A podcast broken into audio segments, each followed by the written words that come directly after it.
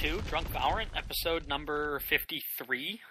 Um, yeah, the the one after our one year anniversary. If you haven't listened to that one, go back and check that out. We've recovered. We went over some of the, uh, you know, some noteworthy stuff that happened in the last year. But um, Nothing that Yeah, noteworthy. here we are. Come on, Yeah, I mean, Yeah. you can't give But here we ourselves that You're- much credit. year two, year two. Um, yeah. Chase, what you what you drinking? I'm just like, should we have taken a break or something? Like, does something usually happen after the first year? You just like, you know, we're just keep on chugging on. Yeah, Yeah, pretty we just- much. I guess like you, you could just think of it as doing for a episode 52, right? Like, it's just an, we an announced we innocuous announced it was a social experiment. It was always designed to end after a year. We've collected all kinds of data on all of you. hmm Yeah, all 12 of you. Um, uh, yeah, I'm currently dying uh, because I'm eating a bowl of Takis and I'm currently sweating and my mouth is on fire, but I can't stop eating them. Ugh. And I think that's the point of Takis. hmm I, I hate Takis with such a passion. That sounds terrible. Ugh, I, I'm just, I'm a little bitch when it comes to spice. So Yeah, same here. I, Yeah, I do so like am the Takis though. they're just Um, so good. I just, my body can't handle them, but I really, really want to eat them.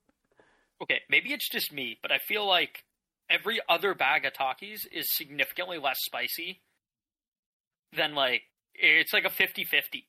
Like I get the same Taki, or like people in general buy the same Takis every time. Like the one with the purple bag.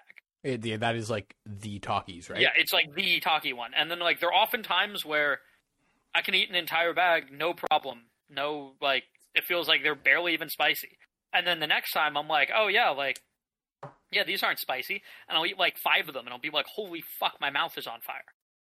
I feel like they're just not consistent in their in their like hotness level. Yeah, it just makes you want to suckle Yeah. on a cow's teat. gotta get it direct from the cow. That's how it's. That's how it's Yeah. really good. I mean, instead of that, I, I'm I'm drinking a close second right now, which would be the uh, Ten Barrel Brewing Pub Beer.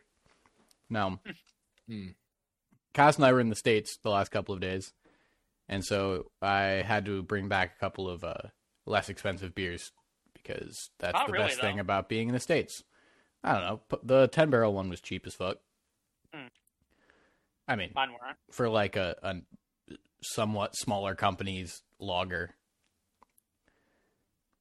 But anyway, it's a U.S. brewery. If you guys haven't heard of Ten Barrel, I don't know. They do a bunch of shit in like the action sports community. Like they sponsor a bunch of like mountain biking and skiing and events like that. Um, but yeah, it's good. It's just your pretty fucking classic lager. That's why it's called pub beer. So you're you're happy to be uh you know returning to your Ameri- American uh, heritage by drinking that beer, Yeah, yeah. Drink, it tastes like I'm drinking a Coors. but like a good Coors. Yeah, I mean, I love Banquet. I love Coors Banquet, so it's like very similar to that. hmm well, I gotta Is that- say, Wait, is ahead. is Ten. Barrel the one that's like? Well, I don't know if sponsored is the right word, but like connected with POW. Yeah, yeah. They they have a. a They, specific beer that Victor got over the weekend. it was just a specific beer, I believe. Like the the Mm, ten okay. barrel stout is like a co- collab with Protect Our Winters, which is a a winter charity. Hmm Yeah. All right. Well, Hunter, what do you what do you got? well, I'm uh I'm very happy to report that I am very excited about the drinks I got lined up for the next couple weeks, including this week. The last two weeks, I had really been stretching out my last alcohol purchases and you know Wait, wait, doing some have- retreads and stuff. You have drinks for the next couple of weeks. Yeah, dude. I, I normally go to the liquor store and I buy like uh, I buy three like six packs or three. It might be two six packs and like a bottle of liquor, and then obviously I don't I don't have six beers on the podcast, so that's some drinking for the rest of the week, and then I have you know one thing for each podcast. That's that's how I do it. That seems like a responsible and decent way to do your liquor shopping. You know? thanks, thanks. The, the thing is, the I thing can't is, say I do that. I think we know that, Cass. I think I, I don't think anyone needed more explanation. See, the, the thing is that you know when I'm when I'm with my family, I just don't really feel the need to be turning up all the time. So you know, I'm gonna. I I, I used to drink a lot more than I do now. Um, it's just you know situation. I'm not saying that's a bad thing. Thanks, thanks. I appreciate it, but it it is much easier on my wallet this way than when I used to you know go out to the to the bar I worked at on my days off and because I liked everyone there, just you know tip a whole bunch and stuff. And yeah, much easier on my wallet this way. Uh, anyway, so the first beer that I'm sipping, which I really am enjoying, is the Hop Raider IPA by New Belgium. Um, this is uh, a Voodoo Ranger beer, and Cass sent me a picture from going on his trip earlier this week of a like a multi pack of Voodoo Ranger beers, and I was like, oh, cool. And then the liquor store I went to was a a different one than I'd been to in the past, and it happened to have several different varieties of uh, Voodoo Ranger stuff. And uh, so this is the first one that I tried, and it's it's really good. Uh, it's described somewhere, not on this one site I'm looking at, but somewhere else as an imperial ale, and I can kind of see that it has sort of that unique bitterness to it. But the flavors it's got in it are citrus, stone fruit, and a refreshing bitter bite. And I would very much uh, agree with that description. It's very very clearly Indiana Jones themed, which is cool, and it's a lot more it's a lot more tropical than I expected it would be, given that the can doesn't look that tropical. Yeah, So I mean, I'm, I'm loving it. because we were in the states, uh, Cass and I saw the uh, that variety pack of Voodoo Rangers, and we were like, "Oh, this is that beer that Hunter loves." So I I Yeah. bought like the the variety pack, uh, and they were really good. Like the classic Cool. Voodoo Ranger. It was the first time I had any of them. Um, I know Oh, Cass had had awesome, them in the past as well. Um, yeah, but yeah, first time I had any of those. The like Mhm. classic Voodoo Ranger was like very good, typical IPA. Like, Mhm. I'm like Yeah. if I have to Yeah. describe an IPA, that is the beer, Right, right? right. um, Yeah. But then they had like a couple of like tropical versions of them that I thought Yeah. were really good. They had like Yeah, I a really like a surf the, uh, one or like the Maui. uh, It was something like that. Oh, there was one I that was like tried that Danger one. Beach. Yeah, Danger Beach. I fucked with that one. That one was good. yeah. The variety Uh, pack you sent me a picture of, Cass. I didn't really recognize those particular varieties. There was a hazy one I'd had before that I loved. And yeah, the one hazy one. well. The hazy one was solid. Um, They're all pretty Oh, yeah. solid, yeah. But I really I like think the tropical, like uh, yeah, that Danger Beach one, and there was Yeah, another kind of Beach more tropically one too. Um, but yeah, I- we're a lot fruitier. yeah, I don't think I definitely didn't have all of them that were in that pack because obviously, like Chase was the one who bought that pack. I don't think I had Uh, all of them either. I think they kind of just got drank. Yeah. Um. Yeah, that's a nice. That's the nice part about being back in the states. Like you just kind of like buy beer, and then it's in the fridge, and then anybody just goes and grabs a beer from the fridge, and you're not like, oh fuck, that's five bucks right there. um, yeah, yeah. uh, I will say one more thing about my beer that isn't really related to the beer itself. I went to a website to find to make sure I remembered what the flavors were because they're on the box but not on the can. And on this Drizzly uh, page for the beer, I just scrolled down to the community reviews, and one person is very salty in their reviews. They reviewed it one star with the comment, "I wouldn't know; it wasn't in stock." so they just went, Wow, they're went just- ahead and review bombed it because they're so mad. They couldn't So get it. pissed off they couldn't get it. Yeah, I was like, that is some next level pettiness right there. Um. All right. Well, I'm also drinking a beer that I got in the states. Uh, I think this one's this. Oh no. Okay, this is a Seattle beer. Um, it's Elysian Brewing Contact Haze. Um, I've had some other Elysian Brewing stuff the last time when I went down to Bristol, is it is, uh, is it maybe Elysian? could be. Yeah, I, I wouldn't know how to pronounce that. Yeah. Why? I don't know. I I just feel like tip is it an S or a, or a Z? An S. I feel like yeah. Typically, I would want to pronounce that Elysian, but I, I don't know if that's Could be. Nah, I don't fucking know. Um, but yeah, like I, I've had some of their other stuff before when I was in Washington briefly prior, uh, but I hadn't seen their their hazy. So you know, I picked it up. I went with it. It's I know. It, it's like a weird kind of hazy. It's like more it, it like somehow manages to like get the bitterness from like your standard IPA, but also putting it together with like the the suaveness and like the fruitiness that you expect from a hazy. So like it, it starts with that punch that like your IPA has, and then it finishes it off with like more classic hazy style. Um, yeah, no, it's it's a really Cool. interesting beer. Like it's, I don't know. I've only had one so far. I'm almost done with this. I'm gonna go crack another, but like, I, I'm trying to debate where I'd rank it in my mind amongst like other hazies I've tried. And like it's I feel like it's above middle of the pack for sure. Like it it's pretty good. Um It sounds interesting. Does it say what hops are in it, or can oh, you can you taste? it? find it? I I can't pull them out and be like, "Oh, that's what this is." So it's not Um, like a strong like Galaxy or Citra. no, no. if it would- was yeah, if it was Galaxy, I'd know. Uh so I don't think it's it'd that. probably I- also be on the can if it was Galaxy. Like, that but is true.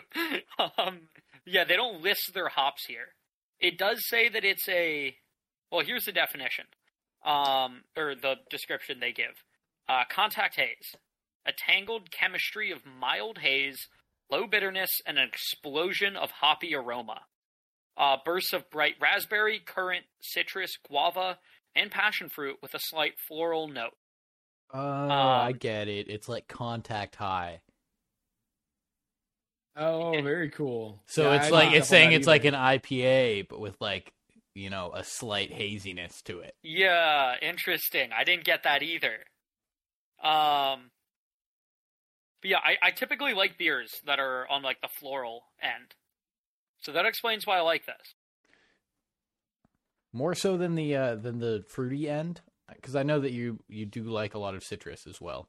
Yeah, I do like I do like the fruitier end of things, but like often when I go with like when like I almost prefer the fruity aspect when it's not a citrus fruit.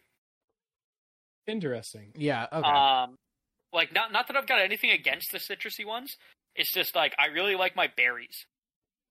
Like I like those berry flavors. Um, and also I know that we've discussed this on length, but those often come with a bit of lactose in your beer, which, despite my intestines not enjoying it, my taste buds do. That's great. It's Cass. As soon as you mentioned the Elysian, or however Chase was saying it, uh, brewing company, I thought, huh, that sounds really familiar. I, I don't know if I'm remembering from earlier in the podcast, but I I looked it up, and sure enough, when I was in the liquor store I was at this past week, I was looking at their Space Dust IPA and considering buying that one. Maybe I'll buy it. Oh, in the that's future. the that's the one that I've had before. Oh, cool. Now, now you that like you, that one? Now that you say the name, um, Yeah. I, I recognize that. The space dust. I think that one is a galaxy hop. I mean, it's called Space Dust. I would think Yeah, that that just given the name, I, give like, I, I think that's a safe assumption. Yeah, I was thinking Um, the same thing when I saw it in the store. I was like, I bet this is a Galaxy Hop IPA. Yeah, their their Yeah. space dust IPA is kind of like their. I I think that's like their flagship. Like that's like their their main beer, I see. I see. if that makes sense. Um, very hoppy, like that is that is up there on like the IBUs for sure, if my memory serves. Yeah, stay tuned for the next beer I have, which I think is going to also be uh, a very high in the IBUs. I, I haven't looked it up, but from tasting it and the name, I'm sure it is Does it say double or triple in the name? Just uh. uh, triple. Okay. Okay. there we go. Yeah. Uh, yeah. Um, I, I will say also when I was just doing this, looking looking up about Elysian, it's interesting how you know craft beer can be a very local thing, but as the industry has gotten bigger, there have been some bigger companies getting their paws on um, buying up or making their own craft breweries, because turns out El- Elysian is actually owned by uh, Anheuser Busch. yeah. So I was like, whoa, wild. And then I'd heard earlier this week that uh, Monster Energy actually owns like a company that owns a bunch of different craft brewing Really. companies. I was like, uh, yeah, Wow. I was, I was surprised to hear. Just it. uh, big hops getting their hands on everything. yeah, okay, yeah, because I don't I, yeah. Go ahead. like. I was gonna say I don't understand like why why doesn't like Budweiser have a an IPA They definitely do.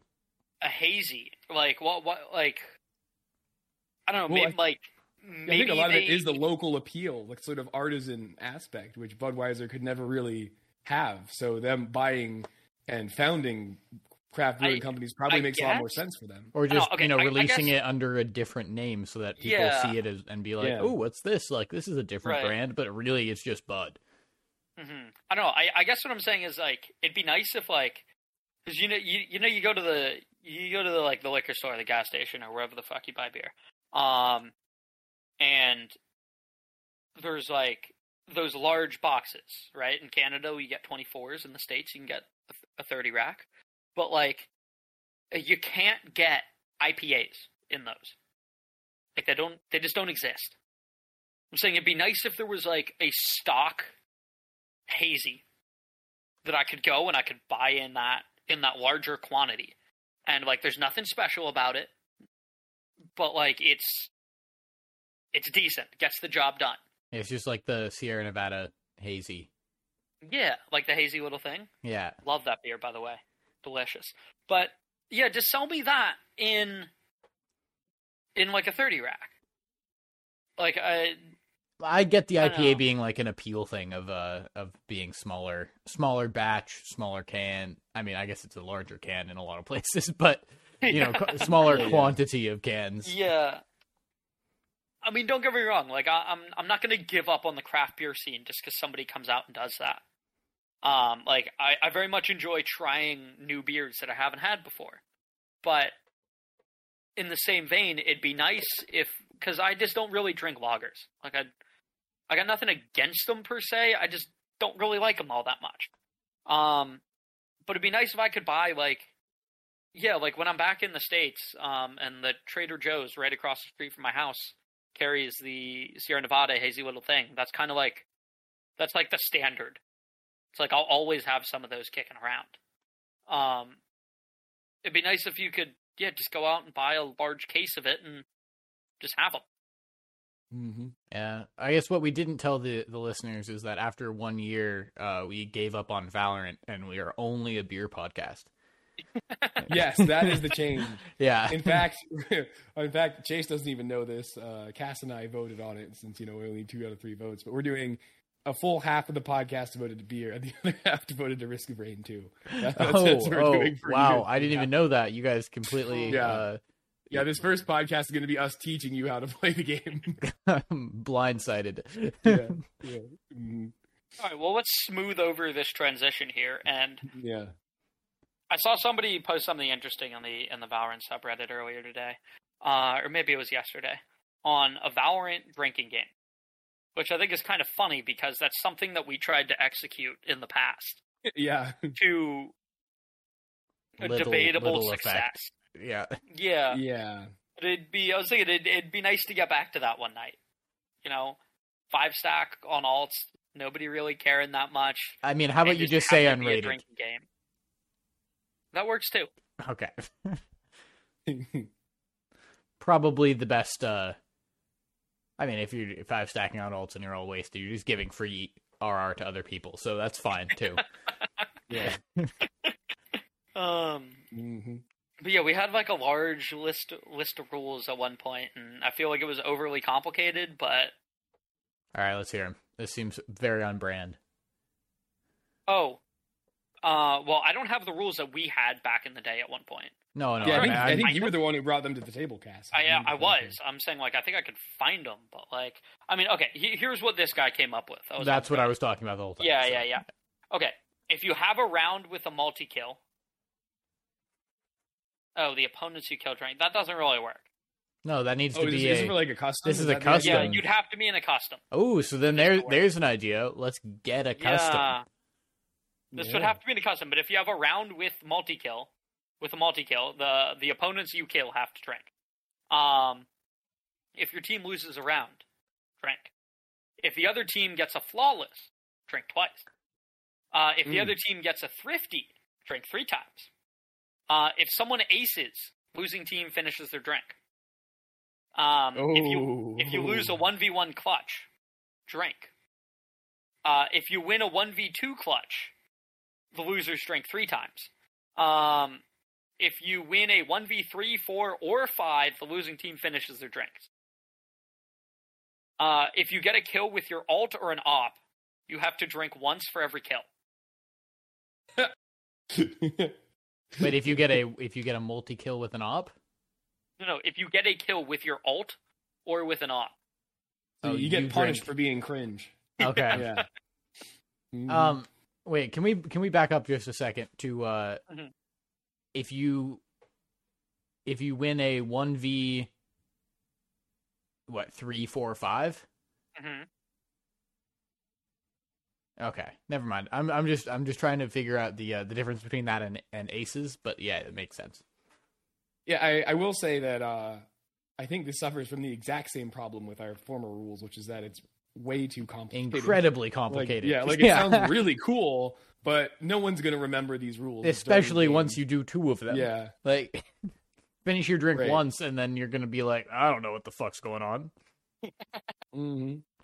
You'll be like, oh, there was a multi kill, and it was with an ult, and uh, it was in a one v two clutch Let's do some situation, on and so therefore you drink three times, and I And drink it was a thrifty. four times, and those cancel each other out. So you end up with I a got a multi yeah. kill with an ult, but yeah. I don't know. I feel Yeah. like they just have a lot of stacking, but I don't. I don't know if you were done. Mm. If there were more. no, no, that's it. Oh, okay. I was done. Yeah, because like if you if you get a Raze if you get a you know if you use a Raze ult to get two kills and then you kill one more person and then that was off to also a part of a thrifty round win for your team, then you would have to drink two drinks the two people you killed. The three people you killed would have to drink, and then their entire team would have to finish their drinks. Like that's Yeah. that's a lot of things going on at once there. Mhm. I mean, like, I guess the simplified way to do it would be if you die, drink. But Yeah, that's like a bit. That's like a bit boring, you know. Like I, Well, don't, I, I think I think the I- ace and thrifty could still be in there. okay, yeah, you can have the ace and the thrifty in there. Um, I don't know. I like the. I, I I feel like, like the idea of like assigning drinks when like you did something good that we had in our original rules. Oh, that was cool. That was cool. I did like I like like that. the idea of being able to tell somebody else to drink. yeah. Yeah. I mean, I I like maybe a if you lose a gunfight to a weaker weapon, monetarily wise, Mhm. um, like you know, drink more. That could be an interesting rule. Yeah. Mm-hmm.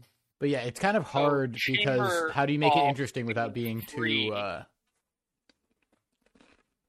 Hmm. Yeah, you just drink, but then, yeah, that's kind of bullshit. Ults being, Yeah. you know, free and all. Yeah, Yeah, I feel like they Um, wouldn't count monetarily.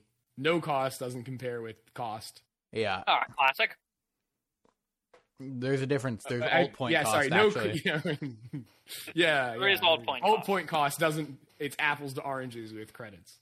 That's a much better way to Yeah. say it. Yeah. A bit of a sidebar here. I think it'd be cool if there was an agent who's it's it's not like you have to charge up their ult and then like you get something once it's charged. I think it'd be cool if there was an agent who like you know, you get ult points the same way every other agent does, but you can do stuff with your ult points. If that makes sense. yeah, you can like spend them not all at once, but like yeah, on- exactly. yeah, it's yeah, like you could I think this was an idea that you brought up a long time ago on a podcast. At least something very similar to right. that, and I, I really like it. I, I wish that there was Yeah. an agent that kind of did something different with their ult points. hmm Like I don't that- I don't know what a good Yeah. idea is, but like, like I, I think it'd be cool if it wasn't just like, uh, oh, I'm gonna charge up my ult until I have it, and then once I have it, I'm gonna use it, and then it's gone. I think it'd be Yeah, cool that- if there was like yeah. a, you know, kind of like a, a tug of war aspect between your ult points that like you're you're managing along with your standard economy. Yeah, that really resonates with me because uh, I've been playing a lot of XCOM 2 lately, and so this reference may go over a lot of people's. m- Might not be something that people are familiar with immediately, but uh, there's a character in that game who's like a hybrid, uh, like magician, sorcerer, like mind sorcerer plus like uh, sword uh, swordsman, and so like as they get kills, they basically gain magic power, and like each magic move uses a certain amount of that power that they've accumulated from kills. So there's that tug of war that you're saying of like, you know, do I want to hold on to this? I can spend one point for some things. I might need all of it for a different thing. So yeah, that I think that'd be really cool if they brought that to Valorant. Yeah, or like, you know, you could cast the ultimate and it has increasing levels of power based on the amount of ult points you have at that time. Yeah. Hmm Like it m- maybe Chamber it- ult that with one point does like classic damage. Yeah. Yeah, something like that, you Get know. five classic bullets with it. Just with scope. Or like, you know, think of breach ult, but the amount of time they're stunned or the size of the stun area yeah. is increasing with the amount of ult points that you have up to a limit. Yeah, I really like that. I think that'd be really cool. Like now, okay, obviously Chambers ult here is a bit too strong for that, but like to take the idea, it's like if you get if you just get one shot in your ult per ult point you have. Now, obviously, it's too strong, right? There's a reason Mhm. why it costs eight ult points instead of five, but like, I mean, you can Yeah, also say that three is the minimum to get one shot. So I guess, yeah, cast it with okay. That- okay. I. I, I guess you could say that, but yeah, like, yeah, no, I, I, I think it'd be interesting if you could like have a stockpile of, of ult points that you can use, yeah. or like in the same way that like Astra uses her stars.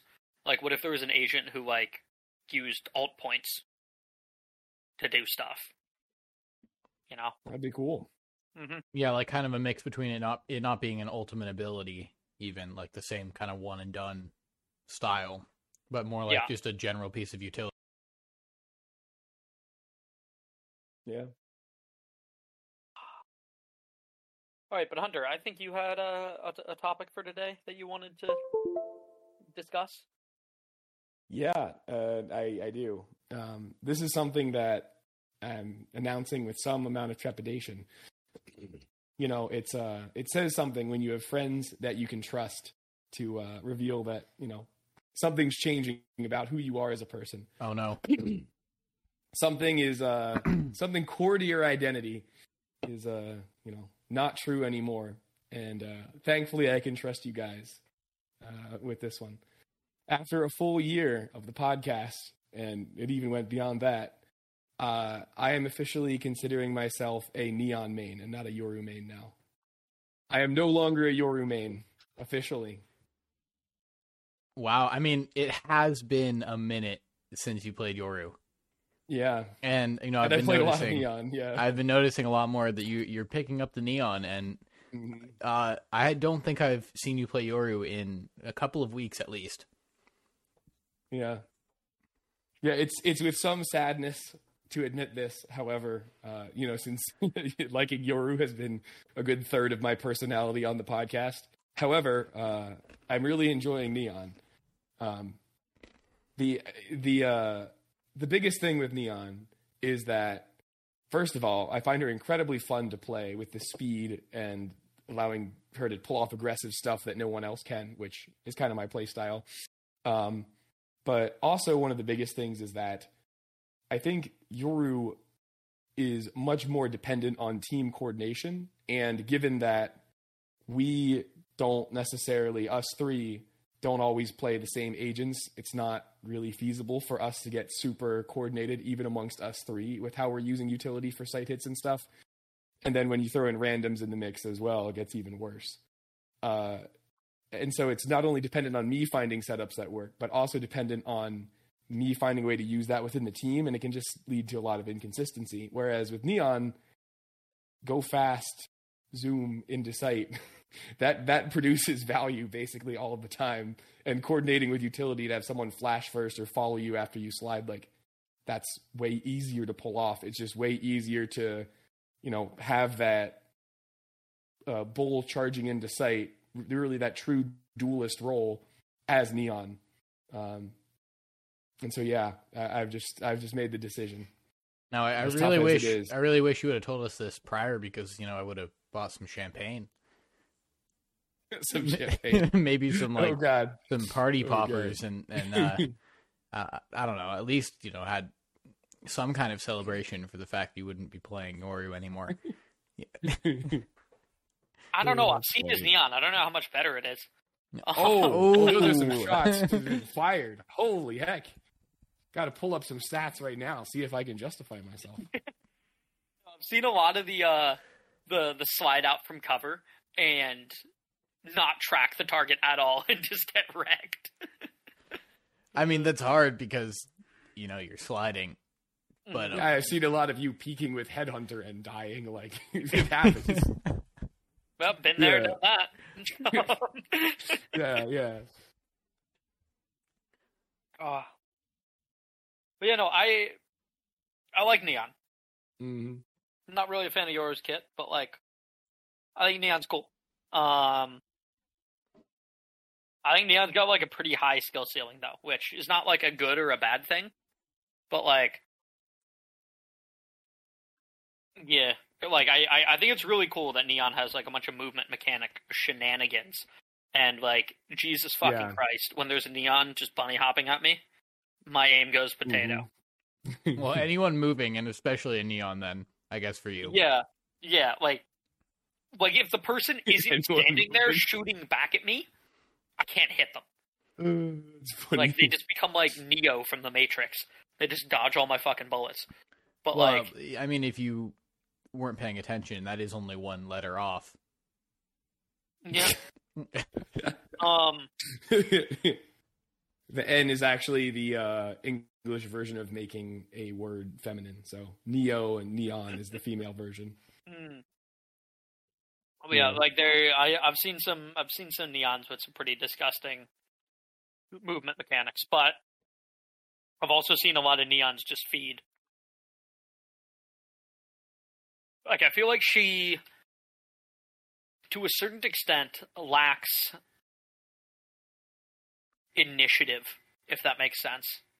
Um, Huh? that most That other make have. sense. like I feel like it's a lot harder for Neon to just get shit done on her own utility. No, neon's a dive. Yeah.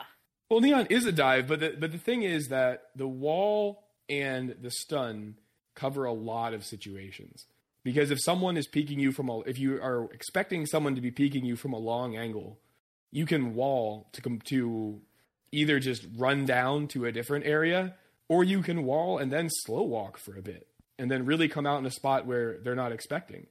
And then if someone's playing close, you can chuck a stun on them, and then Yeah, no. I, I, I guess I'm just thinking of like this um this game where we're playing on Breeze and there was a Neon on the other team. And now admittedly the Neon was on defense in this half. So you know, her dive ability is not being showcased here. But like the number of times it's like I knew she was flanking because she'd trigger my uh my chamber trap or whatever. And she was just kind of stuck back there, and I'm holding the angle with an op, and there wasn't a lot she could do about it. I mean, Well, I mean, she they're- could you're- very you're quickly shop, not right? flank. I get, huh? I assume you're holding shop, right? On Um, Breeze? Is that the no. scenario you're picturing? but this happened a lot when I was holding B window with an op on attack. Oh, oh, well, in that case, It's like yeah, she you, has could, her you can wall, just you can just can run all the way around. Yeah, yeah. no, she tried using her wall, but like, uh, yeah, there were just a lot of times where it's like I had like I had the neon stuck, and I knew I had the neon stuck, and it's like there's no way for you to bounce a stun over to where I am. Uh, like well, that's where you getting. wall so you can get closer, stun so you don't peek while running, and then stun again once you're close enough to hit it. That does Right. require a full investment of the kit, but Yeah, I also just see the neon as the least likely to get stuck in that scenario yeah. because neon is fast and therefore the least stuck anywhere on the map. Yeah, and the most likely to make you miss your op shot if she just sprints and slides. hmm Oh, I don't miss off shots, Hunter. Yeah, oh, yo. Yeah, I certainly don't have any clips of that. Yeah, yeah, yeah, definitely not. Yeah, we certainly didn't just get shit on in a game. Involves yeah, I didn't. Know, I didn't have the money to buy the an side. op. We're getting shit on. Yeah, Yeah, I you had- you had an remember op at a few least one chamber all miss. I, I had an Yeah. op one round because the Raze bought it. Why are Raze on attack bought an op? I could not tell you. But she did, and then died, so I picked it up. There you have it. Um, but yeah, no, I did not have hot money that entire game. That was a brutal game. But no, I, I going back to the original thing, I, I fully support the change to neon. Um, Thank, makes thank it you. I knew I could slightly more difficult to get flashes into our team comp. But yeah, but I support the change. It's nice. Well, it's very nice when I don't have to be the entry mm-hmm. because I don't want to entry. um, so having somebody else on the team who's yeah playing dive is great because that allows me. It, it gives me more freedom, like especially like when I'm when I do pick jet instead of chamber, to not have to be the dive. Yeah, yeah. I was I was going through and kind of like looking map by map and seeing how this affects. Like I had several months ago, I'd written down like what are the agents I want to play on each map, so I can really be thoughtful about this. And so I went back and like updated. I was looking at updating that, and the maps where I really like playing Neon and have had it and had enough success to really make me decide to go all the way with maining her are Pearl, Fracture, and Haven, where I feel she is just great. And then um, the two that are really like up in the air at this point because I used to play Yoru a lot on these, and now, and I haven't necessarily had great success filling on these, are uh, Ascent and Bind. Um, Bind used to be my big Yoru map. Maybe I'll still play him some on there. I'm not sure. And then Ascent, I've been kind of getting wrecked on Ascent lately, including before this podcast. So I'm not really sure what I'm going to do with that one. And then Breeze, still going to play Viper, maybe mix in some Harbor. And Icebox, I just feel like Reyna is just so much fun on Icebox. So I'm not sure if Neon's going to beat out Reyna for my Icebox main, but we'll have to see. Now, I'm interested in obviously, yes, you're having a lot of fun on Neon, and so therefore the Neon becomes a lot more into your, you know, map pool or agent pool. But Yeah. what has made you then fall back off the Yoru? Is it just like there ain't room for the both of us, or Yeah, it's really, really what it is is that um, it can be frustrating as Yoru when you know your plays aren't working out and the team coordination isn't going all that well. Because I feel like even if you're not pulling off the flat, the fanciest flash TP plays, you can still have a lot of value if you're able to coordinate well with your team. But if you send your decoy into site first and people get flash and then no one follows you into site, or if you like, you know, fake TP and then peek with flash and no one else, like there's all kinds of things you can do as Yoru that like, you know, if your team isn't there helping you, if you're not coordinating all that effectively, you're kind of screwed. Whereas with Neon, I can wall up and I can charge in and often get kills and just kind of, you know, uh, lead that push on my own. Like there have been several times when we've been playing together, and because of my incredible speed, I've managed to make it into site well before anyone else, get one or two kills, and now the site is ours. Which that would happen sometimes with a TP in with Yoru, but you know, without team coordination, there's a lot more times when I just TP in and die. Mhm. Well, without team coordination, also sometimes me making a bad play. I don't want to say it seem like all of my deaths are due to team coordination, but um, I feel like there's a lot less required for Neon to be really good at that than Yoru to be good at that in terms of what everyone is doing. So I guess I guess to really answer your question though, it's sort of me kind of growing frustrated with Yoru in that, and then I'd always kind of wanted to try more Neon, and I just have so much fun playing Neon. The uh, the slide with the SMG with the actual like stinger or her best SMG in the game ult, which I'm starting to get the hang of a little bit better. Mm. It's just so much fun. yeah, No, I, I feel like. The... Sorry, go ahead. I was gonna say I understand what you're talking about with the uh, you know needing to have a little bit more independence with uh, with your plays, um, and not rely so much on team coordination because I've been finding myself more recently when I'm playing Brim or or Sova or something like that, and I don't have a Mhm. flash on me.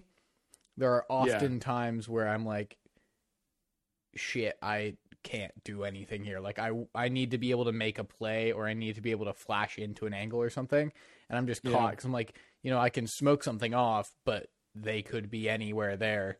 You know, they could just say "fuck your smoke" and walk through it before I'm able to peek the angle. That's when you got to Mm. bring in the ego peak. Yeah, no, the ego peak is a uh, is a great strategy. Um, never, but the the uh, um Got him. an okay strategy sometimes, but definitely not for me. I can't rely on my aim. Are you fucking kidding me?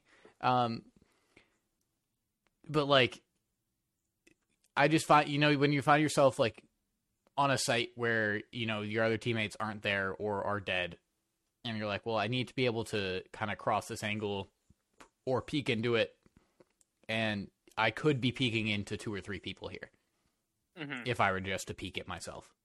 Now, if I smoke it off, maybe I smoke off one of them, and there's still another person slash two other people ready to shoot me. Um, But if I flash this angle, at least I know that this angle and this angle will be cleared, and I can peek those first. You know that that kind of thing. Yeah. Yeah. Okay, so well, you're gonna be a KAY/O main, is what I'm hearing. Okay, now keep in mind, I don't play flashes, but I wonder if. Okay, say I'm throwing a flash out of any of the mains, right? And I know that, like, okay, this flash flashes these angles. When you peek, should you peek one of the angles that your flash didn't cover? Or should you peek one of the angles that your flash did cover? Did cover while Because not I'm ex- thinking about it. while not exposing yourself to the ones No, that but didn't like, cover. like, like, let's say you have to. no, that's not what I'm saying at all. I'm saying, I'm saying if okay, you then you throw a different flash. okay, you're you're gonna flash. We'll we'll give an example here. All right, you're gonna flash B long pearl from attacker side. All right, when you swing that, This is the most Cass shit I've ever heard. But I'm saying like do, like do you clear the angles that it like that it flashed, assuming that you can't, like uh, assuming that like you're you're gonna throw a flash and you're now gonna entry site, yeah. right? So you're pushing up. It's not like uh oh I'm just gonna shoulder check this and see if I flash someone. It's like I'm gonna throw this flash and I'm gonna go. Yeah, Cass, my philosophy with that, as someone who has probably played flashes more than anyone here, is my first responsibility when I throw the flash is to see if I can get a kill off that flash. Because, you know, maybe they dodged it and they're not full flash. So if I check them second, the flash has expired. And then if I step out of the smoke, look where someone might be flashed, and I get shot from somewhere that wasn't flashed, then that's where hopefully my team is right behind me and they'll trade that out. So I I almost always am looking where I expect to flash someone first, and then next to where Okay, because like flash person is. I know I, I can think of like a particular angle on like the reason I brought up Pearl B long is because I can think of a very particular angle that I often play being on top of whatever that screen area is, opping down B long. I don't know if there's an official call out for that yet. There probably is, but like standing on top of that, um, the pillar very conveniently gets in the way of most agents' flashes. True, true. Um, so like when you try to flash out that angle, the pillar is almost always blocking that, and it leaves me a sliver to op. Well, you say Um, almost always, but I feel like breach flash, Skye flash, and KAY/O flash all would. No, right KAY/O flash goes. side. KAY/O flash goes. Well, most KAY/Os flash too far out. With the Oh, right okay. So that's Right. most KAY/Os flash too operator far error out. thing. Yeah, yeah, Yeah. that's an operator error, but it's just my experience with it. Most see, KAY/Os right right click flash too far out, um, so that the pillar the the pillar's in the way, it blocks it. Skyes do a similar thing where their Skybird goes too far around, the pillar blocks it. Yeah, Reyna Flash almost always gets blocked. Um, Breach Flash is kind of like the lone exception to like I'm getting caught by the Breach Flash. But yeah. I, I, wonder how much lot- of that is just because people are learning the map and will get better at that over Yeah, time. Yeah, maybe. Yeah, I don't know. I find that um, I find that with the breach flash, it, it's so much easier for me to just strafe to put that pillar in the way of the breach flash Mhm. than it is for me to turn flashes. I'm really bad at that. Um, and like that's why I really like opping from that angle because I can just strafe, and now the pillar is covering whatever that flash is, and I just have to be aware that somebody could have crossed in that timing.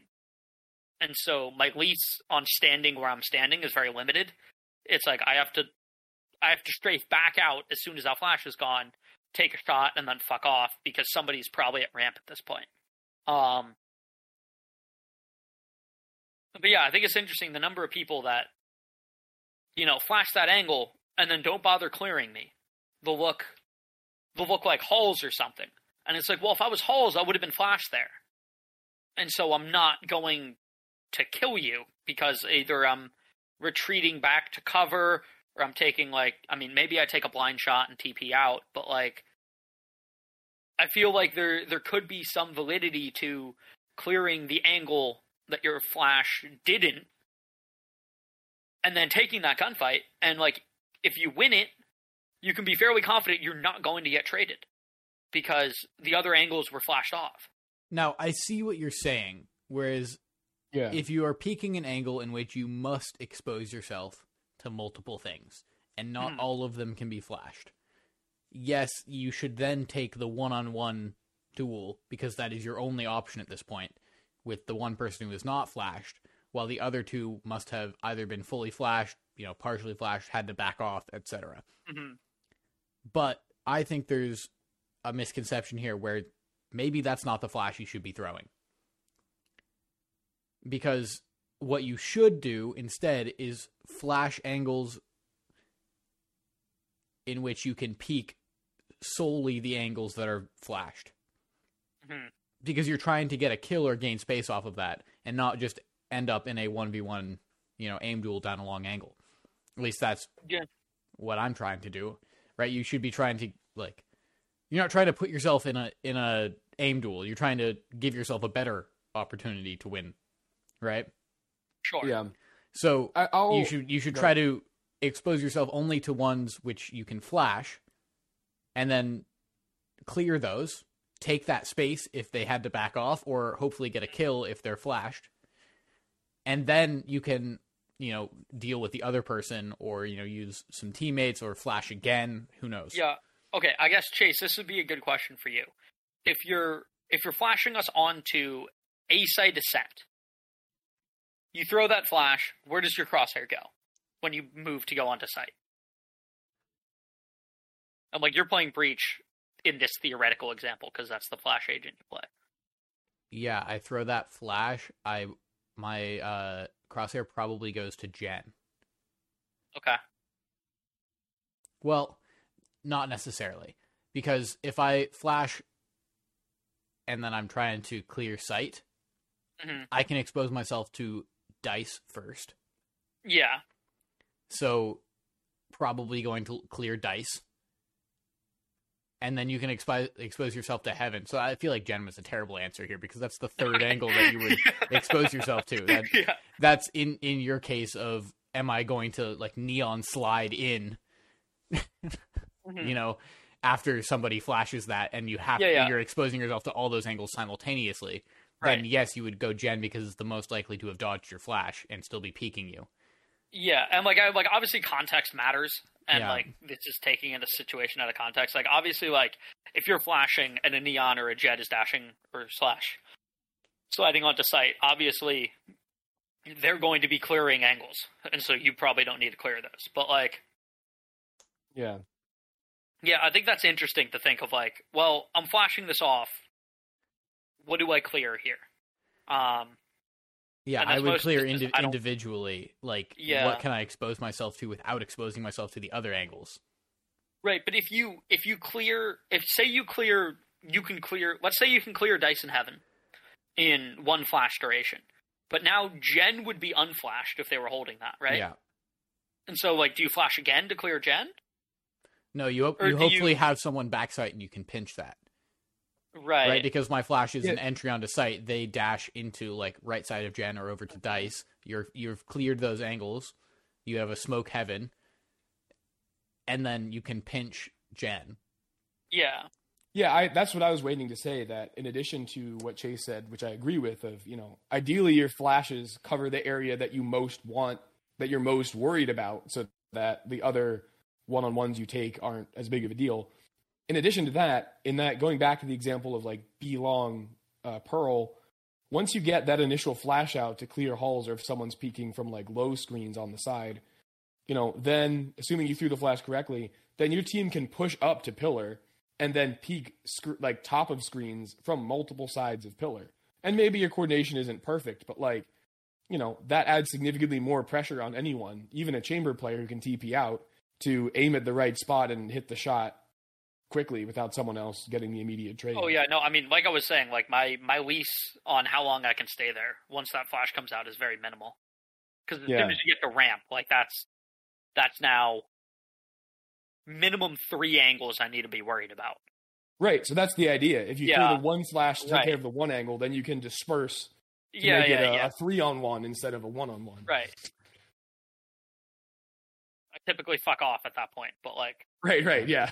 Yeah. not everybody can do that. But the whole point Um, of that was to say that Hunter, I understand wanting to uh, to have a little bit more, you know, clearing. Obviously, Neon doesn't have a flash, so it's not the exact same. But that was like what came to my head of like, you know, sometimes I'm like, fuck, I Mhm. wish I was playing Breach in this instance because you know Yeah. my like other teammates aren't taking the space that I know that I want to take right now. Um, Yeah. and I could see that that's kind of you know a similar situation that you came into with Yoru, where you're like, okay, we need the team coordination for me to be effective in this scenario. We're not having that coordination right now, so what can I do by myself? Yeah, yeah, and an- another thing about uh, right along those lines, I I think that's cool that you you know relating to that is that everything Neon does is quick cast. So there's like a really there's no like oh equip the ability and then chuck it. It's all just toss it and go. So there's a real flow state when it comes to sprinting and then just like eating things left and right, your stuns, your wall, hitting the slide. Uh, you know, Neon is the one character where you're very rarely going to get killed with utility out because your utility is out for like so little and you're just so adaptable because of that. It's never like, oh, well, I want to flash here, but I don't know if I equip my flash if I'm going to get killed while it's in my hand. And you just chuck a stun down if the person's not like 0.3 seconds away and then you, you stun and peek. so, like, that's really fun to be able to have that sort of immediacy to what you do. Yeah, so you don't Well, fall so- into the Tony. Yeah. Exactly. Yeah. I, I will Yeah. say the other the other thing that I think is great about Neon as like a dive for ranked play is a bunch of the other dives and like just we we can throw Yoru into this conversation here, but I'm thinking mostly with like Jet and Raze is and I you know I guess Yoru actually fits very well into this. The the movement abilities that they get, which enables them to dive onto site, cover distances like almost basically instantaneously. And so it enables them to get to other areas that are that could be potentially awkward for your team to follow up on. Whereas Neon doesn't do anything very unique. He just does it faster, namely with her running and her sliding. Um Yeah. so when you when you enter site, you're setting up your wall and then your your stuns in a way in which you're going to enter site, and your team can immediately follow up behind you in the exact same pathing, and they're just going to be a little bit behind you, and they should be there in time to trade you out, assuming you take a gunfight. Uh, whereas with like, there's a lot of times like as Jet that I just I can updraft and dash into site, and I can go like over a Viper Molly, for example. And the rest of your team team- is just stuck, right? Yeah, but my team's stuck behind the Viper Molly. Um, or like yeah, same thing with like Yoru with his TPs or uh, or Raze with her blast packs. It's like Yeah. you can, or like there's a lot of times where it's like oh like I decide I'm gonna dash in, and like the Sage is putting her wall up as I'm dashing in. Or a smoke is falling even. Right, right. Things like that. Whereas as a neon, yes, you move faster, but your access to site is going to be the exact same access that everybody else's is. You just do it faster. And so it's nice to know that like Yeah. I don't know, I feel like there's almost a sense of of safety in following your neon into site than that like the Jet Raze or Yoru can't provide. Yes, I feel like you hit the nail on the head there because I had been feeling that without, and I didn't articulate it very well. But like, I didn't even really attempt to articulate it. But like, that 100 percent because like if I'm if I'm running into site and then all of a sudden I see a threat as neon. I start to see someone's elbow, someone's peeking, and I'm sprinting. Or, you know, I get flashed. I can hit that slide and I'm still gaining that space while opening up that for my team, but I'm able to react to that. Whereas, like, if I'm Raze in midair with a blast pack and someone peeks me, or if I'm Yoru and I TP in and I see someone, you know, with a shotgun in my face and I'm just waiting to equip my weapon, uh, or if I, or you know, Jet similarly, like in either way, you're way apart from your team, and now you just kind of have to watch the enemy do what they want to you. Whereas with, with Neon, you can just you know duck and weave while drawing attention for the rest of your team to follow behind you. Very fun. Yeah, that's oh. that seems like a good explanation, actually. Yeah, yeah I love uh, the way Cass said it. Yeah, Hunter, something that you brought up, I, I just thought was really funny. There was a there was a game that I played. I it was before we went to the states, so probably pushing a week by the time you guys hear this. Um, it was very funny. I So like a jet dashed onto site and like dropped her smoke and dashed into her smoke, and I happened to be standing like kind of near-ish to where her smoke was, and I just pulled out a shorty and stepped into the smoke. Yeah, and then the jet just dashed into my face, and I'm like, hee hee and then That's I, great. I got to kill with it. But yeah, so, That's fun. Like I know what's about to happen here. Yeah, yeah exactly. yeah, see, if Jet had uh, her third smoke back, there'd be a lot more misdirection. You wouldn't know if she was mm-hmm. going into that smoke. Yeah, it wasn't a 50-50. Yeah. Instead, it was just a 50-50. Is, is this a smoke? Oh, now she only she only threw one down, but like. Yeah, and you can kind of tell, I think, in a lot of cases, like what the smoke. Yeah, well, back when Jet had back when back when Jet had three smokes, like you could often throw a diversion smoke. Right. I feel like or That's like what I was saying. Yeah. yeah, to a complementary angle that you might want to dash into. You can't really do that now because it's like, well, it's like, well, but I only have one.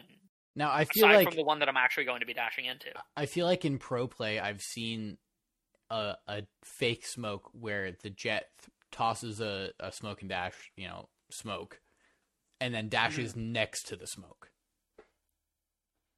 Oh, I'll yeah, like I'll I'll do that sometimes one of the ones that I really actually like doing is the um is fake dashing into the smoke occasionally and seeing where the spray comes from. Because oftentimes people try to spray you down when you dash to your smoke if they're not holding an angle that can literally see whether or not you dashed into it. Right. Um. So it's like when I, when I kind of know based on, you know, we're we're multiple rounds deep, and like I kind of know nobody's holding the up close angle. Like I can throw that smoke down, I can dash into the wall, and like I'll see somebody trying to spray that smoke down with a vandal, and that'll just let me know where they are. Um, but I feel like Breeze is often a map where I don't fully dash into my smoke all the way as Jet. Um, and it's a little risky if someone's standing cubby on like A site Breeze because mm-hmm. I drop my two or like well usually there's a viper wall up and so I'll drop my smoke kind of blocking off that stupid little palm tree area and then I'll just dash forward towards right titty and then spin around. And so like I'll see you if you're standing on either of those close angles but I might not get my gun up in time. But that's such an easy angle for my team to trade me out on. Yeah. So is it optimal? Maybe not. But if I drop if I drop my smoke at a distance to where my dash reaches it, then the the palm tree cubby is still very much uh, a threat. If that makes sense. to the rest sense. of your team as well, yeah, yeah, that makes sense completely because you're actually using your smoke as a smoke there more yeah. so than uh, than a smoke and dash, right? Like, mm-hmm. okay, at this point, I'm gonna need to call for a uh, quick intermission editor's note. So, unfortunately, we had some pretty severe audio issues for the middle portion of this podcast. So, this next chunk you're about to hear is kind of rough. But if you're really having a hard time handling that, uh, you can skip to about the uh, hour and 43 minute mark. And there, the audio quality goes back to solid. So, sorry about that. Enjoy the rest. Okay. So, one of the other things I want to talk about here is, and like I, I know we kind of discussed this a little bit earlier, uh, but somebody brings up a good point that I didn't consider when we talked about this the first time. Uh, this being the potential Cypher buff. Um, and basically, I'm going to paraphrase this, but basically, they're saying that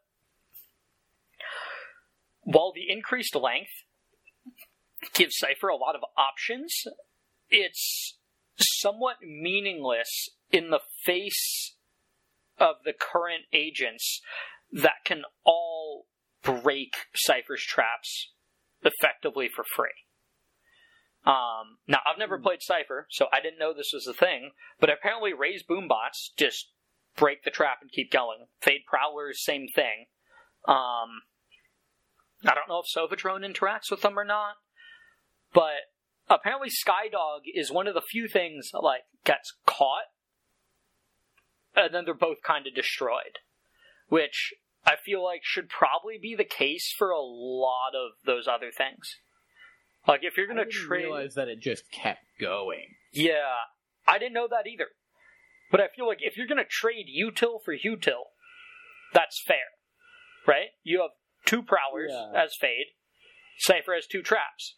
If you're going to trade a prowler to deal with a trap, I feel like that's that's a fair trade, right? The prowler's not getting the info that the fade wanted, and your trip isn't functioning as an effective stall because of that prowler. So in that case, you know, what's the saying? A good compromise leaves both parties unsatisfied.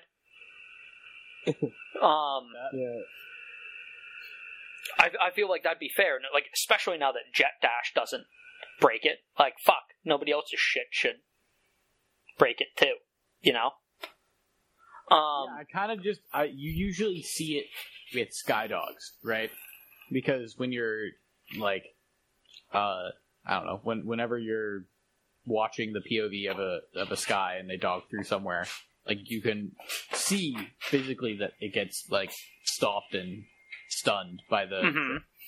right. Yeah. and I kind of just assumed that's how other utility work.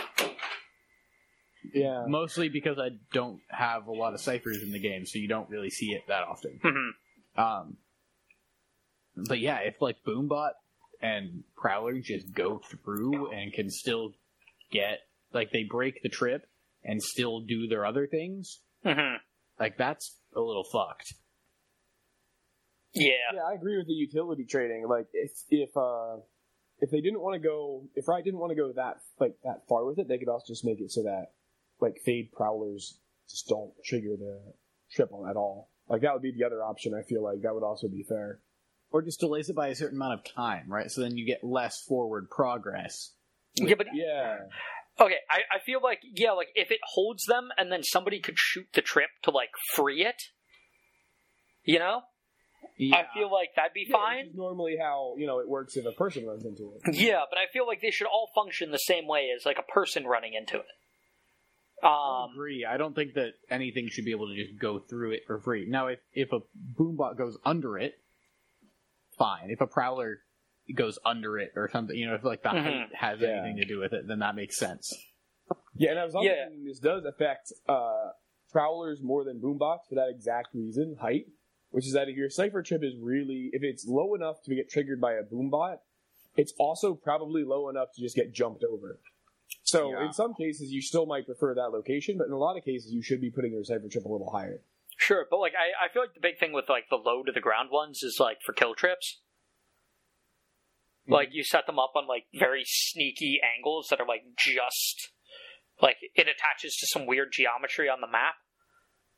Um, like I know that there's like there's one that's been dubbed like the sand trap on Bind, and there's like a really cheeky angle you can set it on so that like people don't necessarily see it because they're not thinking that there'd be a trap there, and then they get caught by it, and then you can put up your cage and swing it and kill them. Um, I feel like as Cypher, you typically only put your traps that low if you're going for a kill trip setup. Um, I mean, we're you you realize what elo we're in, right? Sure. But I feel like if you're playing, even at our elo, I feel like if you're going to pick a Cypher, it's because you know some of his setups. You're playing a setup based character. I feel like it's kind of dumb not to know them. I don't know. I feel like yes, especially because the agent is like Cypher is just not in the meta. So if Mhm. you're going to see a Cypher in your game, it's probably because you play a bit of Cypher. But like that doesn't stop me from being able to duck under or jump over trips. Badly placed trips. Like, like I, it still happens in my Yeah. where I'm like, oh, I can just jump over this trip. Or like, oh, I, there's a box right here. I'm just gonna go on the box. You know, like something Yeah. like that. And you're just like, oh, well, okay. Obviously, a, a good Cypher would be doing that, but we're not good players, so Yeah. we're again not good Cyphers. So I don't know. I feel like there's there's like a bit of a difference, so at least like the way that I'd view it mentally. Now, I can't say that every Cypher does the same thing, but like if I were in that position, I feel like I'd be aware that you can bypass this. If that makes sense. It's like I'm hoping that you just walk into it and I can put my cage up and get a free kill. But I'm aware that you can bypass it. And if Right. you're standing if you're standing close enough to like say a low down trip, right? If you're within audio range, you can hear somebody jump over it.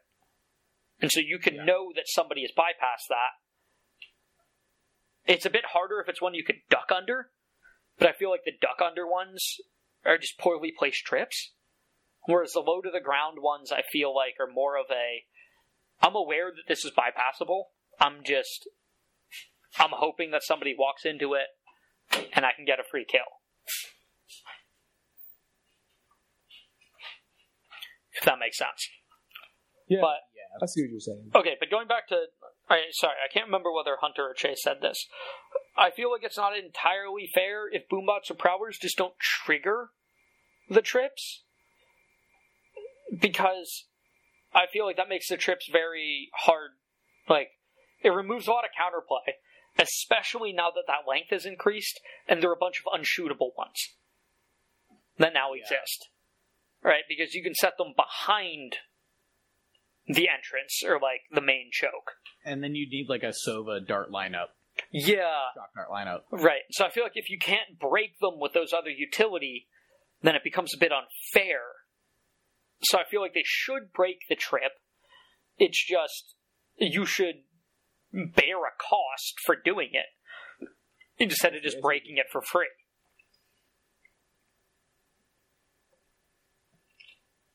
I mean, yeah, entirely.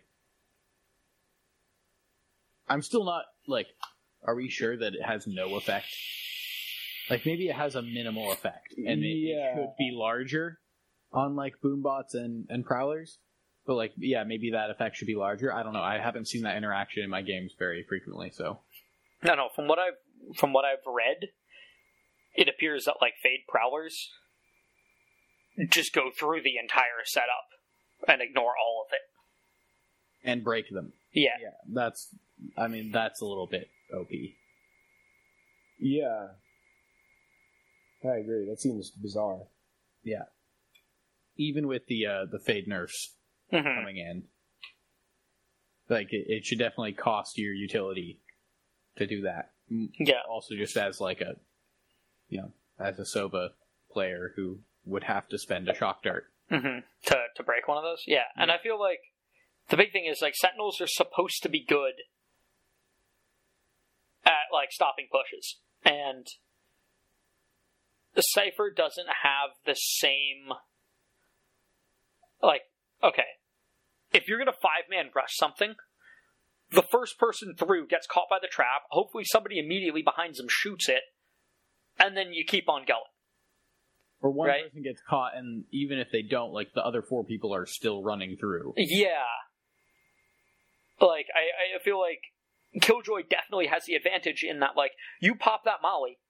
If you want to run through this, you're taking X amount of damage. I don't know what that damage is if you just run through a fade molly, uh, but it's fairly significant. Yeah. Or, yeah, sorry, Killjoy. Killjoy molly. Yeah. Um, it's fairly significant.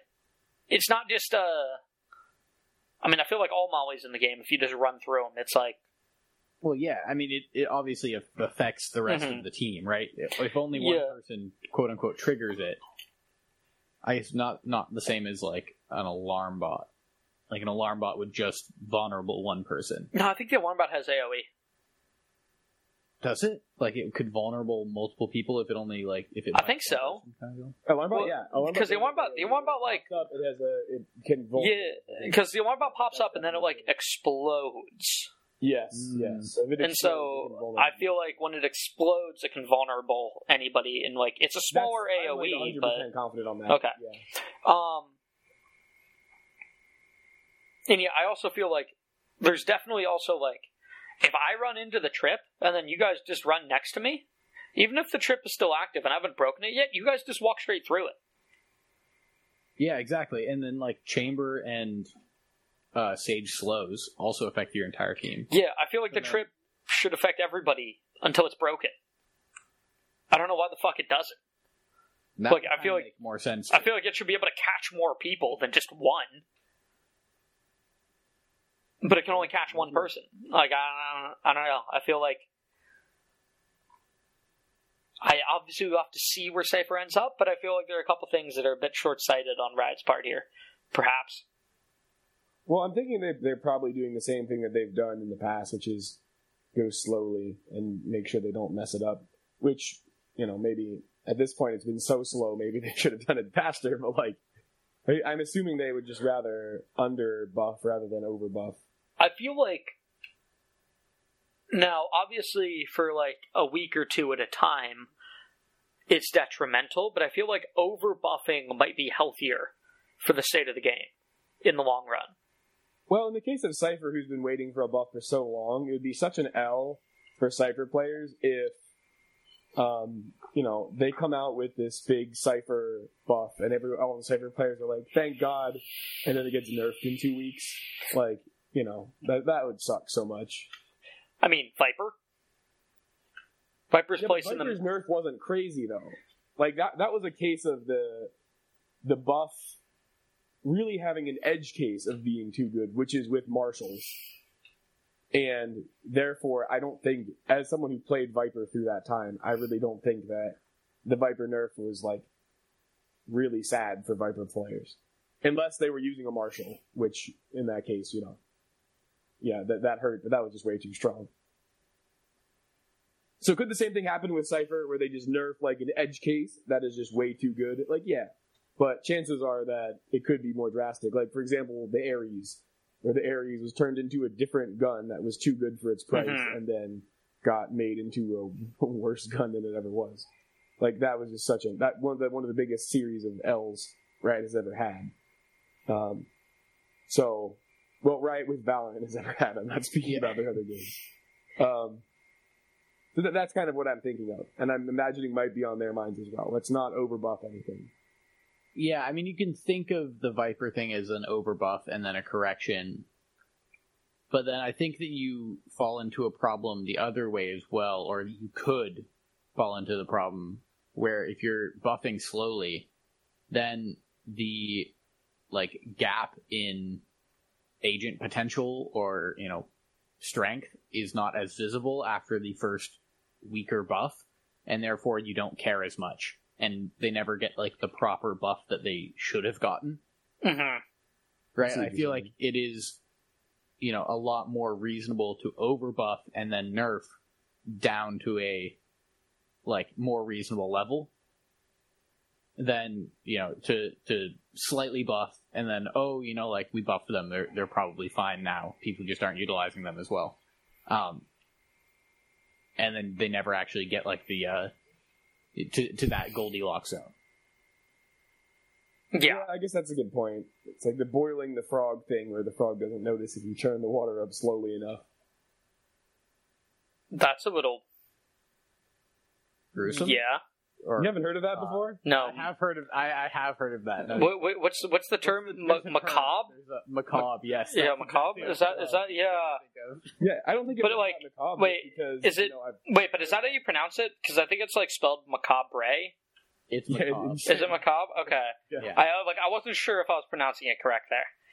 yeah, that's a ter- yeah, that's a term I've seen written way more than I've seen it or come across it auditorially. If that makes sense. Yeah. Um. But yeah, basically, like I feel like if you, like I, I think the Viper change when they put it in was it drastic? Yes. maybe a bit. But it got people into playing Viper. And then they toned it back a bit, and Viper's still good. And so it's not like everybody just all of a sudden stopped playing Viper. I feel like if you. I feel like in the long run, it's better to take things a bit far. Not to the point where, like, and like you brought up the Ares, and I feel like the problem that they had with the Ares is that was hot fix territory. And when you get into hot fixes, that's because you drastically fucking broke something, and now you need to way the fuck tune it back. But in cases like Viper, where you slightly overdo it, you can reel it back in a bit, and then it put it still puts the agent on people's on people's map or radar. If that makes sense. Quite literally puts them on the map. Yes, quite literally.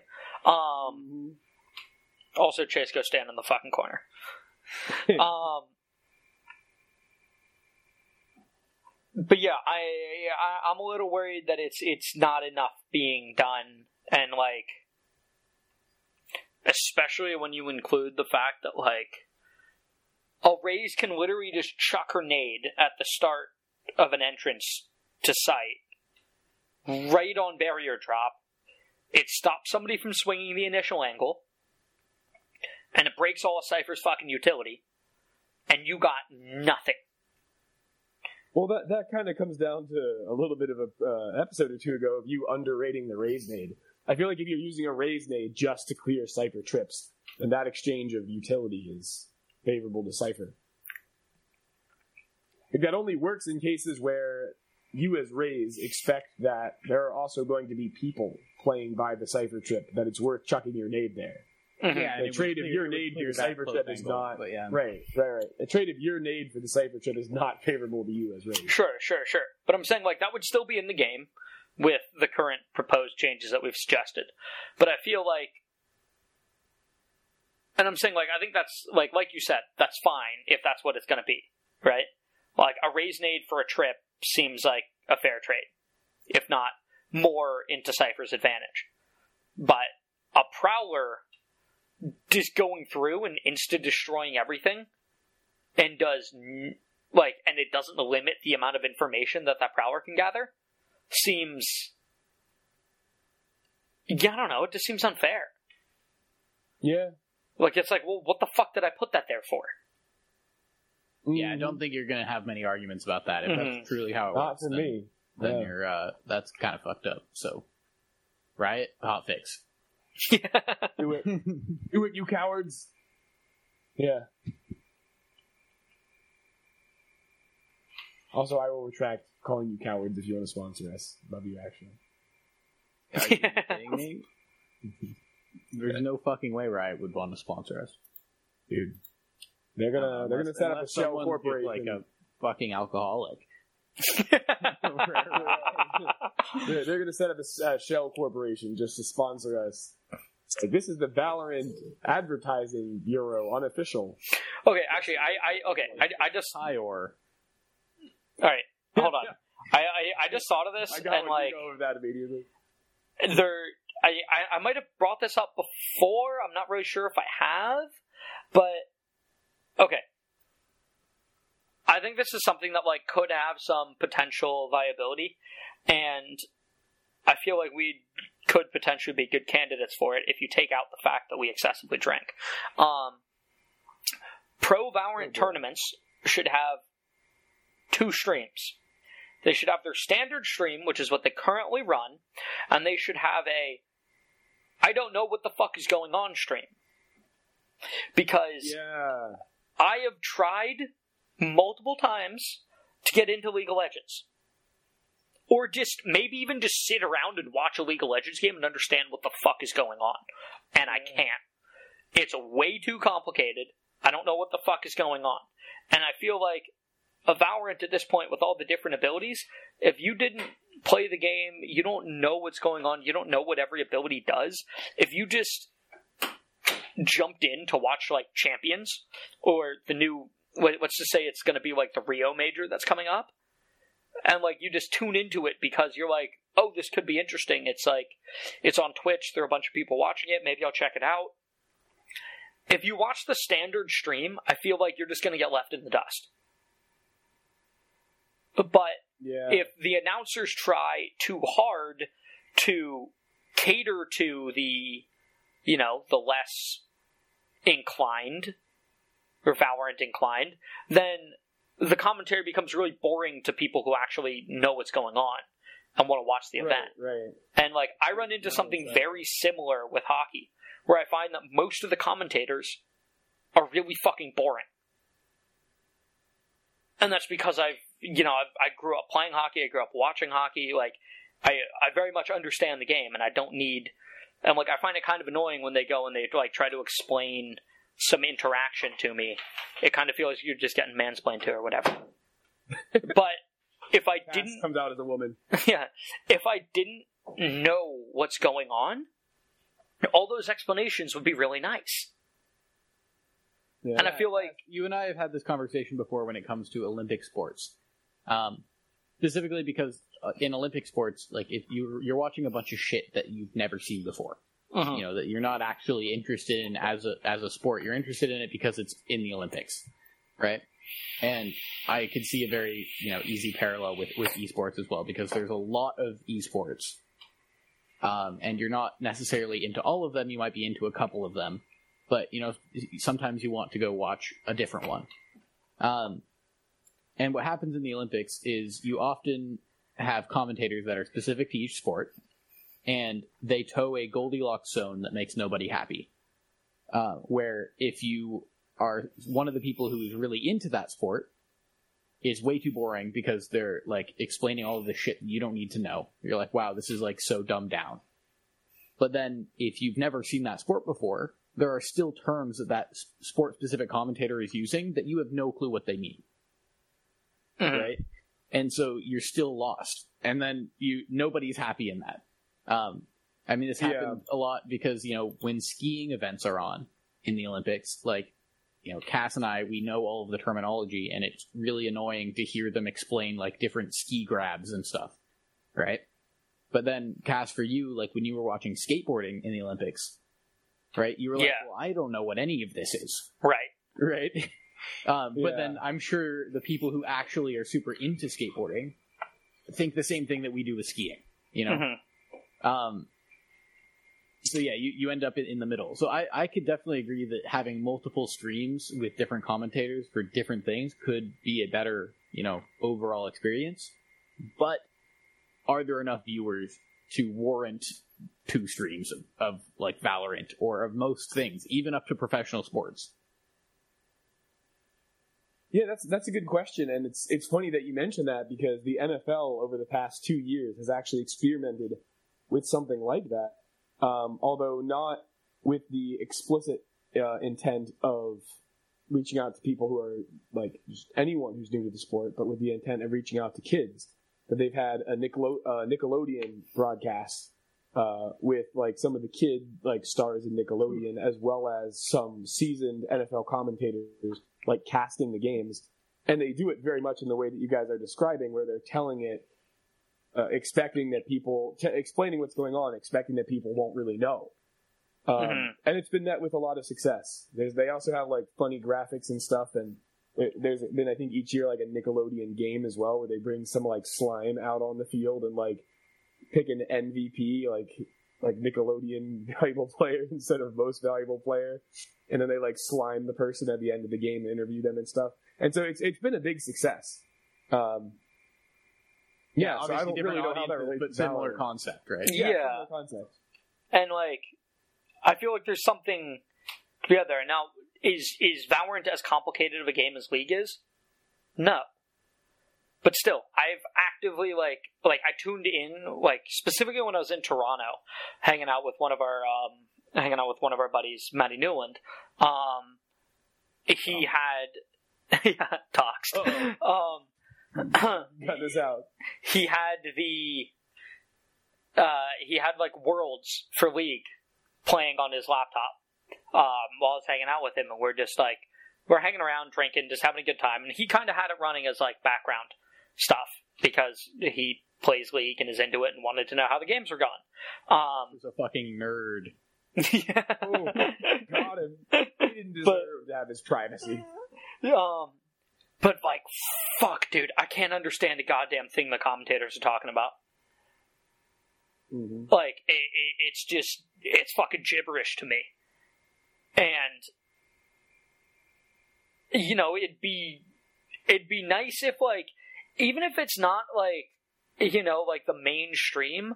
Like, I know that like Valorant has like a bunch of people like co-host their their broadcasts, right? And so you get like Tarik and like whoever broadcasting the thing, and they like kind of. And I feel like that's more about like, you know, it, it's. I feel like on one hand, it's kind of nice when you get some of these like really talented players that are co-hosting and like the commentary's going on in the background and you can still hear all of that but then they'll they'll chime in with their opinion on like certain plays um and i i'm personally not a huge fan of watching the co-hosted streams but i understand why like it can be cool to get their intake on on what's happening. Um Yeah. because you know like they're they're like they're both really high or like I mean I guess Tarik specifically is like a radiant player. Like he he understands what's going on and he can often give some insight that I might not have based off a given scenario but I feel like you could do the exact same thing and have a co-host that's ho- that's co-hosting the main Valorant stream that can dumb things down for like a person who's just getting into it. Yeah. Yes, I, I mean, I, I, I think so. Now, do I think that we are the ideal candidates for that? No. as much as I want to say, like, hell yeah, give me that job, right? Um, I feel like we would just be like, we, we know too much, and we're not in tune enough with, uh, you know, with with what someone who doesn't know enough about the the pro scene might, right? I mean, regardless of our ability in the game, like we might not be able to offer the uh, the Tarik level like radiant commentary. yeah, but that's why because we're the layman's podcast. Yes, yes, but we still watch a lot of the games and we know all the interactions. So I still think there are going to be things that you know, like we wouldn't notice as a. I, I don't know. It's it's hard because you obviously have to have that ability to know what's going on, but still, like Dumb it down. explain it to someone Yeah. who doesn't. I don't want to say dumb it down, but like explain it to somebody who doesn't know it. Okay. Um, I just don't know if we have that ability. I haven't tried. Um, maybe we should start co-streaming. hmm I know because like like it, in the exact opposite vein of what we're talking about right now. I remember watching a game where uh, the commentators were confused about how somebody got past like it, it was on Haven and somebody ended up pinching or like flanked through B into like a or like A to B link slash like CT and got a couple kills and the commentators were super confused on like how the fuck somebody managed to walk through there when there was a chamber trip um, that was blocking off that angle. Um, and like, I was viewing that and being like, it's fucking obvious the Astra Recalder star, like the defending Astra Recalder star, which temporarily covered the chamber trap that was sitting B main, so she blocked off her own chamber's trap for like however long that smoke's up, and somebody just got really good timing, noticed that, and walked through. Um, but it took the commentators like they rewatched that replay like four or five times before one of them figured out why that person was able to get through. Mhm. Which is like the exact opposite of what we're currently talking about. But like, I don't know. I just thought it was worth mentioning. But really, the job you're going for is just Mimi's job. I know. I know who Mimi is. What exactly is her job? The fucking caster. Yeah, I mean, I know, but like, Like one of the main. yeah, I'm aware. Why? Yeah, but no, I don't want that. I don't want just like a standard I mean, caster job. like you think you're better, so No, I like. I don't know. I enjoy like I enjoy the aspect of trying to explain th- explain things, uh, like from the game to people who like aren't like knowledgeable about it. But like, I'm not saying I do a good job because I feel like I really don't. But I feel like we. But can I feel yeah, but I feel like it could also it could also be a learnable skill. Like I could learn how to do a better job of ex- of explaining that because I, know, I feel like I often get sidetracked and I go down on like tangents that are like overly specific. And Chase always gives me No. shit for this when like. Oh, Cass. I would never. but no, like when we're trying to like explain a game to somebody, Chase always gives me shit for like trying to like explain how the meta functions in like a given game. Every time somebody like every time we're explaining a board game or something, Mhm. and like people are asking the like like they're just like, how do we play this game we've never played before? Like instead of just explaining the rules of the game, Castle go off on, well, Yeah. this is what you want to do when you're in this situation, and like on the first turn, this Oh is my typically what the meta is, and I'm like, Cass, you're just confusing people. They don't know what their first turn consists of yet. Yeah, no, I, that, that's so funny that you said that because literally, literally this past Friday, uh, I was playing Secret Hitler with uh, some friends at my house. Are you guys familiar with that game? Yeah, yeah. We've all played it together online. Oh, of course, of course. It's been uh, such a long time since then. I forgot. Anyway, uh, basically, it's a game of like hidden identities, uh, similar to Avalon or uh, Resistance. Resistance. Played those. Yeah. Anyway, um, I was explaining the game to to a bunch of people who had never played the game before, and much like online within our community, I am the game explainer guy uh, with board games IRL as well. And I was trying to be as careful as possible to limit the information to what people needed to know to get started. And one of my buddies, who's very talkative, like he goes into like when you would or would not like try to blend in as a fascist versus a liberal, and like he starts getting way into the strategy, and I was just like, I don't want to be rude and interrupt, but you are way overwhelming these these noobs here. Just let them let them figure that out themselves. Okay, but like So yeah, I mean, I feel what you're saying, Chase. okay, Hunter, do you play Catan at all? Yeah, absolutely. Okay, like do you know what OWS is? Catan. Okay. What did you say? Like do you know what OWS is? No. or we cheap. Yeah, so like, it describes a strategy which is based Or around cheap. or we Yeah. cheat. Oh, or we cheap. Or we Yeah. cheap. Okay. Um, which I can see is your development cards, right?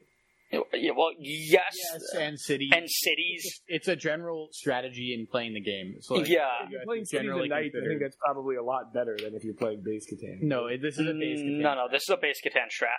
It doesn't it doesn't function as well in in uh, in Cities and Knights. But like the basic premise here is like they're like basically what I like like is it wrong for me to go into a game and try to explain to like yeah somebody who's newer, but like is it wrong for me to like explain what the two standard strategies are, being ore wheat sheep versus road building? Yes, because Like, they is that- don't know, they don't know that you place a settlement in between the tiles at this point. Like, like they don't know that they're Well, I, I wait connected by roads. I wait for you to explain that to them before I get into that. I think it really I'm trying to depends on the comprehend that, kind yeah. of person. I Mhm. think it Yeah, depends it on the kind does. of person you're dealing with. Because, like in my case, uh, with Secret Hitler, I, I was playing with some people that I there's some people that I knew, some buddies of mine, and there are a couple people my parents' age as well, because it was sort of like a, a mixed group that way. Um, and so for that reason, I was quite confident that if I got deep into the strategy, I would lose people. Whereas, like, there are some people who, yeah, especially if they've played a similar game, they would love to think about the strategy before they sit down with this one. So Mhm. it really depends on who you're talking to there. It's not like a one size fits all kind of thing. Yeah, and I'm But not I feel like you saying should err on the side of under explaining so people don't like feel overwhelmed getting into it. That's where I always Yeah. go for. If like you know, and you know, maybe maybe too much. There are, I'm sure, cases where like Cass has gone into his explaining thing, and the people that we're sitting with are like, hell yeah, like I want to know this information. Um, I just typically err on the side of I'm going to explain the basics, and if you then are like, okay, so like what's generally the best thing to do here, you can go into a bit of that, Mm-hmm. right? Like, but I, Yeah. I like to confirm that they understand the basics before launching into anything more complex than that, right? Yeah, and like you're saying, Chase, if someone is really into like thinking about the strategy right away, they'll probably ask questions about that. They'll be like, "Oh, well, so should you, I go for like you know settlement settlement building or city building first? And like, what would that look like? Mm-hmm. You won't have to just say it; you'll hear that from them first. but yeah, this is becoming a Settlers of Catan podcast. Not that I'm upset about game. that, but Neither am yeah, I. I, I feel like Yeah. we would have some definite interactions on this co-stream where uh or where Cass would be like, now typically at the start of the round, on when you have this amount of money, you want to be buying a frenzy and two smokes, or like you know, In order to get a round for and someone's like, wait, what? What's a like? You buy guns? Like, when- editor's note here for the second time. Uh, if you were really hoping for more audio issues in this podcast, then oh boy, you're in luck because it turns out that at this moment, Cass decided to use the bathroom without muting his mic, and since his noise suppression was doing absolutely nothing, that uh, created some problems in the final product. So, uh, yeah, we had to cut in the middle of this discussion and then go right back into it. So, I tried to cut at a reasonable spot so it's not too jarring. But if you're wondering why it seems a little detached, that's why. And then I think the second part to that, which I was thinking, is that one of the reasons why I find co-streams frustrating is when there's like a co-streamer who's more interested in talking with his chat and goofing off than the game. Or sometimes there'll be like a group of co-streamers who are all in a Discord call while watching, and they'll just not, they'll just get off on random tangents, which sometimes are funny, but if you're really into the game, they're kind of distracting, especially since their voice is like going over what's happening in the replays and stuff. So, so if, if Valorant had a team or one person saying, okay, here's the noob cast, uh, and that person was solely focused on that, I think that could make for a much better experience than the current co-streaming where it, it's kind of a gamble on how seriously the co-streamer is taking it. Yeah, or even if they are taking it very seriously, I find that a lot of co-streams are like, you know, they'll start going off like, oh, here's how I would have reacted in this situation. They're explaining something like actually giving very Yeah. good insight if you're into that. But then I'm missing whatever is happening next in the game. Um, right, that's true as well.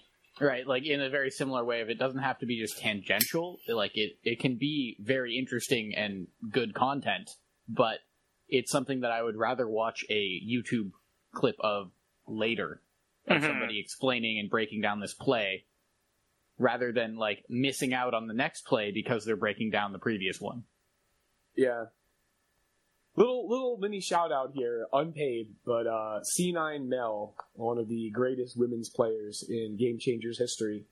Um, she has really funny co-streams because she isn't like talking to anyone or caring about things besides the game. She gets really into the games, and sometimes she'll just be kind of vibing and wrapped up in things. But other times she'll like pull open like a, a separate image of the map that people are on and like draw things on it to indicate like what the team strats were. Like that's not exactly what we're talking about in terms of good for people who are really new to the game.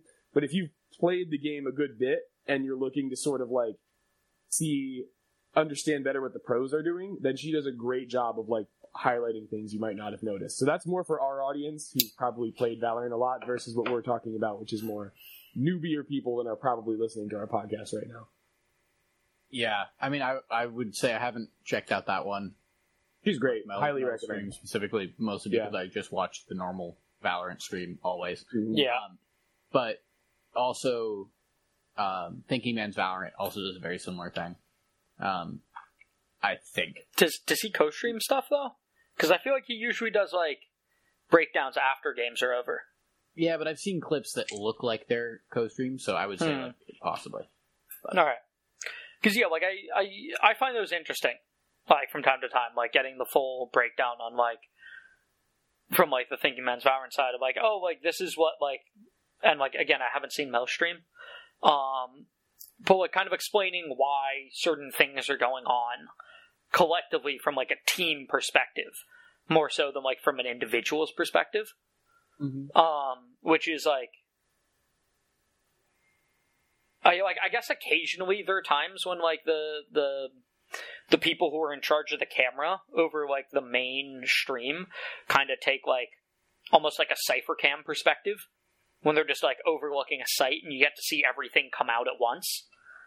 Um which can be really cool at times when like especially when you're watching a team like PRX that just like util dumps and goes. It can be really interesting to get that more like bird's eye view on like what's going on.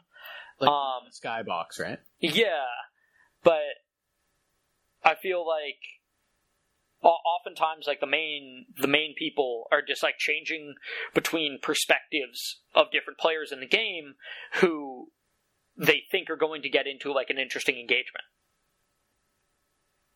Um, and so I feel like a lot of the commentary is often based off of like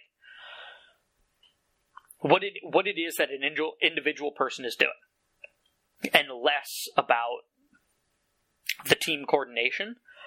And so I do think it is cool when like certain people will bring up the map and kind of like explain exactly what's going on from like a team perspective and like a timing basis and like how they know when to do what based off what it is that their teammate is doing somewhere else on the map. But obviously that like that's way too in depth for and like I don't know if average viewer is the right term, but I feel like that could be too in depth for an average viewer, and is definitely way too in depth for like someone who's just trying to watch the game and doesn't fully understand what's going on. Yeah. I mean, on the topic of competitive, uh, Hunter, did you say you had something involving the guard? Oh, you wanted to bring up? Yeah, yeah. I actually kind of I almost forgot about that. this is uh this is sort of tying into what we were talking about actually in advice for new players. This isn't about the guard's roster, but the guard has a shoot. Was it a TikTok account? Twitter? I think they yeah they posted this on Twitter. I'm pretty sure. Basically, they talked about like a noob's. It was basically a beginner's guide to building a team. Like what's how building a team. Wasn't the right word like how to make have a good team comp is what I mean. And here's what they said. They said you want someone who can flash, you want someone who can smoke, and you want someone with a dog or a drone. And I thought that was, a, and then two like fill agents after that, two flex they called them.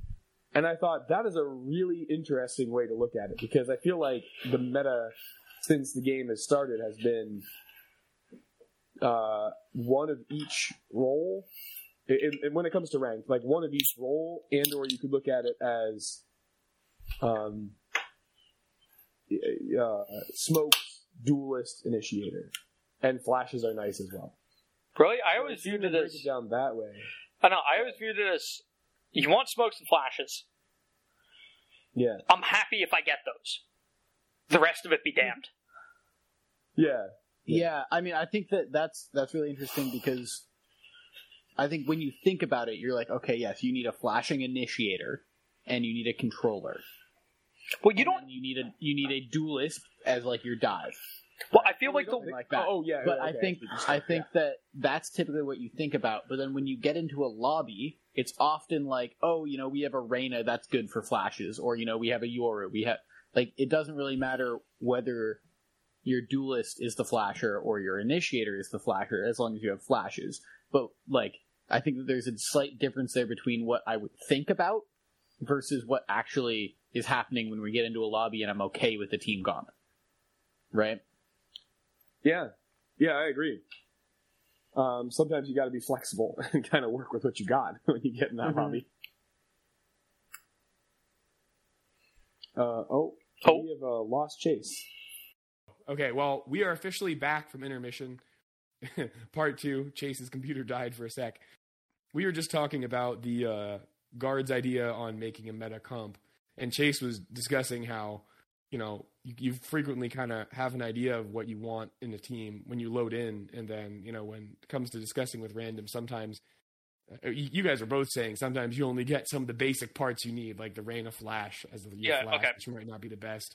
Or Chase, you were saying a different perspective that I'm not fully remembering on that as well. Yeah, I was just I think saying that like when you originally load in that you're like okay, well we need a, a flashing initiator like you're looking for that KAY/O or a breach or a Skye um as your flashes, but then you'll be okay with a duelist with flashes. Right. Um right. and those yeah. are basically the same thing. They're flashes. Now, even if those roles are slightly different and and that guard um tweet or whatever that you were talking about um is just saying you you're looking for flashes like end right like yeah. you're looking for flashes you're looking for smokes and you're looking for a drone slash dog which yeah and i i thought that was the most interesting part so i was surprised you guys didn't go to that first that's what i was but definitely going to go to yeah. next yeah okay but i feel mm-hmm. like what chase was saying is like I feel like that's exactly how we view comp. We just want flashes, period. Like I would I would say I view it as like smokes are a must. If not, I'm like this is going to be a rough game, and then flashes are the second most thing I want. And then besides Yeah. that, it's like well rounded outside of that is what. Oh yeah, yeah, yeah. But like, and I'm like just that's saying, the like, order. It's a clear order for me. but like, yeah, if we have Phoenix as our flashes, optimal? Maybe not. But we got flashes. Or like a Yeah. Reyna flash, right? Optimal? Maybe not. But but it's a flash, kinda. Now I don't know. I hmm. think it'd be interesting if like the, like the guard when they were explaining that made a distinction between near sights and flashes, because I wouldn't count an Omen Paranoia as a flash. well, No, that's there- but there's a not solid flash. I think you could assume that they're not meaning. Yeah, yeah. But I'm They saying don't I mean count, Fade Prowler as your flash. It, like, Yeah. Okay, sure, sure, sure. But I'm saying I count Reyna. Yes, as a there's a solid difference there. And I think it, whether or not we can like define it in, in words, like everybody understands there's a difference between paranoia and Reyna Flash. Yeah, or Mhm. Leer, you know? Yeah, Um but also now that the leer doesn't have a range restriction, that makes it much more versatile. Yeah, yeah. But also the nuance in what I was trying to say before was not that I am not okay with my duelist being the flashes. It's that when I think of building a team comp, if we're going to pick our ideal team comps, I'm Mm-hmm. not thinking of putting like of the flash and the duelist agent as being the same. But when we load into a lobby, Oh, oh, I see, I see. then you are thinking that. Then you are like, okay, yes, your your duelist can be your flashes if that's what you got for flashes. That's great.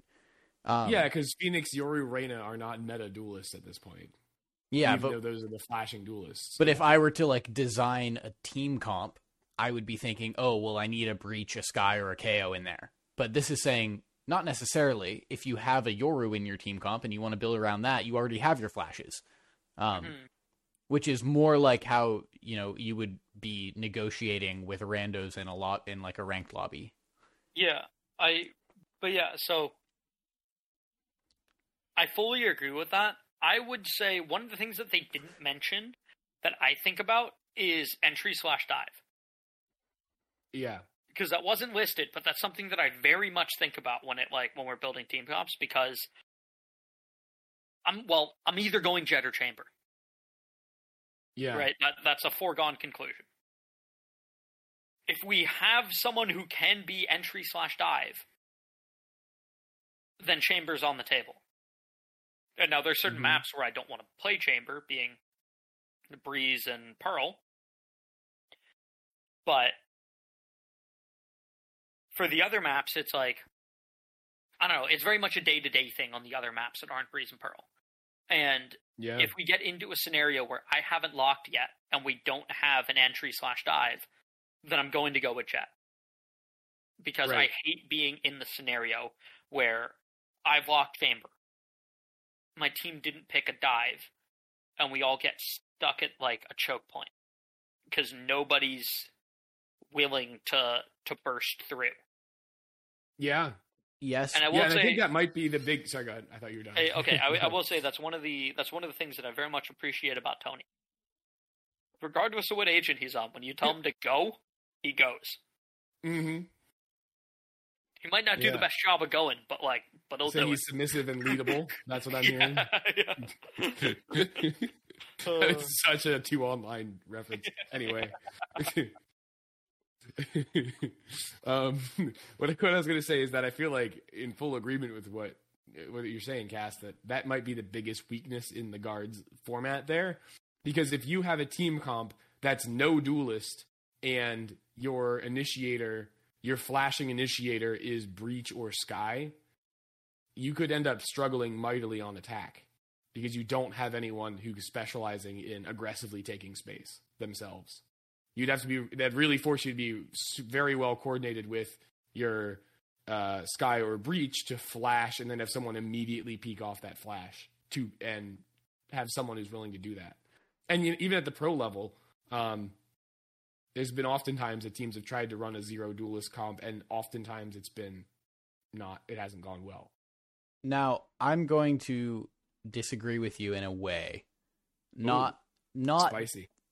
in the gist of what you're saying, but in the gist or but in like how the guard is describing this, where I think that that stuff like dive is contained within the two flex roles that they're explaining. So you have one of each of these roles being Yeah. flash, smoke, like recon, Mhm. be you know your drone or or dog or whatever or prowler. Those are kind of the ones. Um and then you have two flexes and that's saying like you still have to think about a lot more things but what don't you have in those three agents that you picked? And that would be like you know your dive or slash duelist is one of those. Now hmm if your your dive is already contained within one of the previous ones then like you're good you you don't need Yeah. to fill that but that's yeah, yeah, okay. Like I fully understand what you're saying. It's just I feel like not explicitly listing dive slash entry as a role is potentially overlooking something. Is all I'm saying. And what I'll say is that while I agree with what you're saying in principle, Chase, which is that the flex role could very well be a duelist and probably would be, I'm going to say that at ranked in general, um, it makes more sense to say smokes, flashes, dive, and then I think you could you could either say dog, uh, dog drone as the fourth role, or leave that to flex. Because I would rather have a dive player and not have a dog drone than the opposite. So that's where I might disagree with what they're saying a little bit. fair yeah i guess it's kind of in ranked importance where you're saying that these are the most important and then Mhm. there are other things that you're looking for but they're contained within this flex role um Mhm. I don't know. I think it's what's most likely to have overlap with those other That three. is and, worth considering. and for I don't know if dive necessarily like the only thing it would really have overlap with there. It wouldn't have overlap with con- with smokes or um or Well, dog Brim. drone. Brim. Brim can be your dive. Brim can be your dive. I'm not saying it's a good decision, but I'm- Brim could be a I mean, dive. Brim is a good dive. Brim is a good dive on a non-duelist, like zero duelist comp. Yeah, but if I'm gonna say like if if I have a Brim in my team comp, I'm still looking for that dive in that flex role. But Yeah, like but that's because you're the Brim and you don't play entry. I mean, even me when I when I'm Brim, I still would want to have a dive who's not me, just because Brim is not the is best. not dive a good game. dive at Yeah. all. But like He's the best non-duelist dive. Well, he's the best No. non-KAY/O. Yeah, non-KAY/O, non-duelist non-duelist. dive. yeah, yeah. right. um but Is that, is that true though? If You you're think he's okay. a better dive than KAY/O? no, no, no, I'm not saying he's a better dive than KAY/O. I'm saying is he the best non-duelist, non-KAY/O dive? there might Can we be I come feel up like with yes. someone who's okay. better? The the other thing is there might be a better person at the dive aspect, but are you missing out on more utility by playing them as a dive? Because the, Yeah, the thing that Brim yeah. has is that he can drop Is his he, util. He util dumps. Yeah, he util dumps and he's not risking anything by going in. yeah, now I you're risking say- the opportunity cost of being able to save a smoke for later. But Sure. Yeah. But that's less of an opportunity cost than like say a Skye who's now playing dive and has refreshing flashes. I think Skye is just a bad a heal. dive in general because their stuff takes a while to cast, so she can't really like. It's kind of awkward to flash for yourself as Skye. I was gonna say Omen is the closest other thing where you can, you know, smoke, smoke, teleport yeah, I think somewhere, throw Omen in the mix. Yeah, that's fair. and but then you're you're missing the opportunity cost of you know a refreshing smoke. smoke later, Yeah. right? Yeah. Um, yeah, and his and his teleport. If you're going to use that aggressively, is kind of risky. Um, I was also thinking though of uh, sleeper pick for a good dive with no duelist being Harbor because The- with the realistically, moving you could- wall. Well, first of all, you put your you put your main big wall down, and then it's going to be forever before you get that back anyway. So, like, yes, there is an opportunity cost, but it's probably most valuable on that initial take anyway. And then you put out your cascading wall uh, to enter in behind, um, and then really the opportunity cost is your uh, your dome smoke that's that's shielded because probably in most cases you're not going to throw that while entering but yeah, uh, I feel like the cascading wall is pretty solid for entering with. Although someone else on your team could just as easily do that. But you know, if you need to do it yourself, you could. Yeah. Okay. Well, I was thinking of of flashes as like the most likely to overlap, but then oh, I agree. Yeah. But then I was thinking, well, what flashes overlap with dive? Um, Phoenix, obviously. Yeah, Phoenix can. Yeah, I kind of forgot about about Phoenix, but I was thinking of Phoenix, just Yoru, and Yoru. Reyna. Yoru, Reyna's not a wonderful dive, but like she works. I think Reyna's a good dive. It's just people don't tend to play Reyna that way. People tend to smurf on Reyna, but like Well, people also tend to get crazy about. People tend to like playing either lurking Reyna or like push somewhere that's not with the team by themselves Reyna. Yeah, Um, because Reyna excels at getting yeah. a pick and getting out right. in right. Closer they- angles, and while and if you're dive, you're taking yourself away from that ability to like dismiss out of an engagement. I guess, but like there's also well, the sort of. there's the dismiss farther onto site, Yeah, which Yeah. you don't see a lot of in ranked, but like the dismiss I do it. farther, Yeah. yeah, but like, the dismiss farther onto site works well with there's somebody behind me who's following me up, right? And so if you identify while dismissed somebody else who's isolated and trapped on site, it's like a you can ping them or you can call out to your team that they're there, and it's like swing with me as I get out of my dismiss. And so they're probably not going to kill both of us. One of us is going to get this. Um, and I, I feel like you don't see a lot of that. And like I, I don't play a lot of Reyna, but like I did a while back. I played a bit of Reyna, and I feel like yeah, the the instinct is dismiss and fall back. But I feel like there's definitely some value to the dismiss and push forward with it. But the thing is, really, your dive player, this kind of goes back to what we were saying about flashing the initial angle. Your dive player is most important for that initial fight. So if you, as Reyna, peek the initial angle, get a kill, and dismiss back, you've still done 60% of the job of a dive player. Even if now someone else is leading the charge the rest of the way. Getting Right. that first pick is huge. Mm-hmm. No, I think that this is like th- there are quite a few flashing dive players, more than I was originally thinking, but that only further helps my point where that there's a lot of overlap between those two things, and so including dive as your as the like final two flex things makes more sense because you are likely going to have in a lot of team comps that already within the flash uh, role. And if you don't, then that can be the flex, but that's more likely than, you know, uh, filling up, you know, one of those roles, you know, uh, smoke, flash, dive, if those are your three roles, Yeah. and then still, and then having a, um, an overlap with a, uh, drone dog agent is less likely, other than being Skye. Yeah, I guess I guess Yeah, we it- haven't talked about the drone flag aspect yet. Yeah, it really does depend on.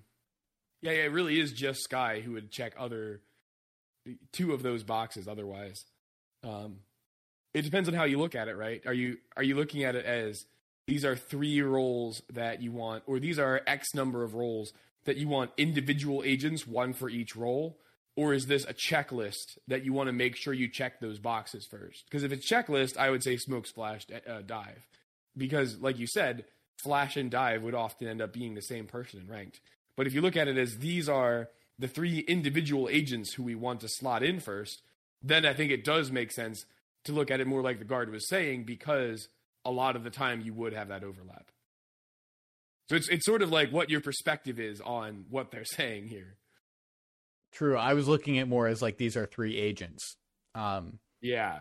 now Yeah. Skye would obviously fill two of those if you had a Skye, so uh, it's hard to look But at that's it the anomaly, fully yeah. like that. But that is the anomaly. Yeah. Right, right. Well, but I guess the question is, if you're looking at this from like a from the more team building perspective of like, hey, we're going into whatever this random map is, and like if you're looking at this from a professional team perspective, and like you're trying to come up with your your strategies and stuff, it's like, okay, well, we need and if these are the three things you're looking at, we need a, a drone slash dog, uh, we need smokes, and we need flashes. If you, and then we've got two flex. If you pick, say, Skye Omen, it's like, well, we've now checked off those, all three of those boxes, and now we have room for three flex. Is a potential way to look at it Mm. Right. if you're saying we need to we need to check these boxes and then we can fill the rest of the team I, Amber I- Killjoy uh, Cypher make one site just impossible to take. yeah. No, uh, yeah, I get what you're saying.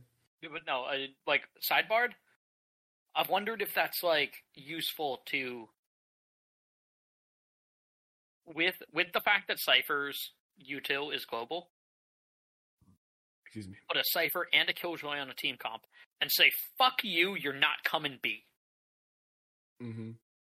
dump all the Cypher's util on B, put the killjoy on B, and just heavy stack the other site mid. And just be Mm. like, fuck you, B is non accessible. Yeah, so you do like a two-two-one with like two mid, two other site. Yeah.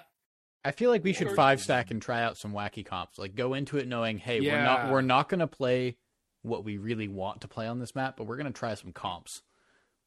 And we'll figure Yeah. out Oh. who slots best into each like character. But Yeah, I'm I'm I'm a very big fan of the everybody plays smokes.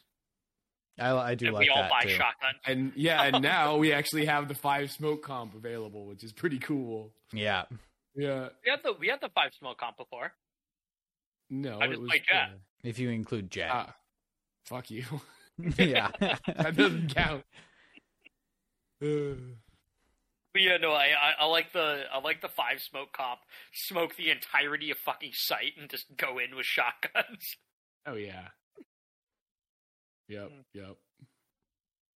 yeah, big Yeah, fan. It's been used against me, even even if it's just like one player. Like I've there was one game on Breeze where I, I played with a uh, against the enemy Brim, who wouldn't use his smokes for the site take. Um, he- his team was good at getting onto site. He, he didn't really need them. Uh, maybe there's even a Viper on the team as well. I don't really remember. But basically, he would do a good job of surviving until the post plant, and then he'd drop all three smokes in kind of like a line or a blob around Spike and just play around Spike with a shotgun. and he was so hard to kill because he was really good at like getting a kill and reposition and repositioning. And then when like you have to find someone in three smokes that are all connected to each other, like even with blind spraying, it was tough to get him down. Yeah, that's kind of brutal, eh? Yeah. Yeah, it was it was frustratingly effective. We eventually started countering it when basically he wasn't that much valuable until he wasn't that valuable except in a post plant. So we were able to kind of like effectively kill the rest of the team and then have like a 3v1 and then that was working for us, but it was surprisingly effective. And that was just one player doing that. Okay, I, I I do want to talk a little bit more on this like whole drone thing that they listed, Like- yeah. drone slash dog, because And they're including Skydog, Prowler and Sova drone in that. Yeah. um, I like having re like because I always viewed that role more as recon, which includes the exact same three characters.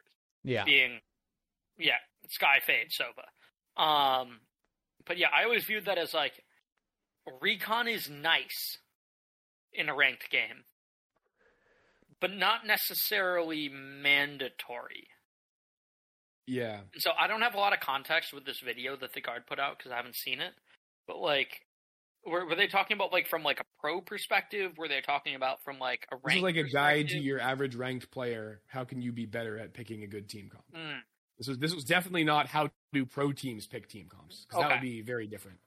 okay Yeah. So they're saying from a ranked perspective, you need one of these, and did they like elaborate on that at all, or I'm pulling up the video right now because it's been a couple days since I watched it. But I mean, I would I would say that when we were talking about best utility in the game a long time ago, and we ended up talking about Astra Suck because that was back when Hmm. that was still really good. Yeah. there was a heavy debate between that and Sova Drone, and obviously both have been nerfed at this point. Um, yeah, but I think that like you know if we harken back to that time, you there's still like an ability for for that to I don't know be very useful, right? Like that that seems like it's still like Oh. it's still a very very good piece of utility. And Yeah. it makes sense that you would want that on your team. It might just be overlooked more often. That that's kind of the one that's like, oh, like shit, we don't really think about that, but yeah, that it's a it's a really good piece of utility uh, that gets overlooked. You know, it's like a free recon, you know, free free life of uh, can I peek this angle? Yeah. Oh no, like it, it's like I'm, Yeah. I'm not trying to understate how valuable those utility pieces are. I'm just wondering, is it that I like as Shay said, is it that I'm overlooking them when we're picking a team comp? And now, keep in mind, I'm not the player that's going to pick any of these, so it's more just about like when somebody asks, like, "Hey, I'm going to fill. What should I play?" should I be considering this more, or is it, or do I think it's less valuable in ranked than this guard video is making it out to be?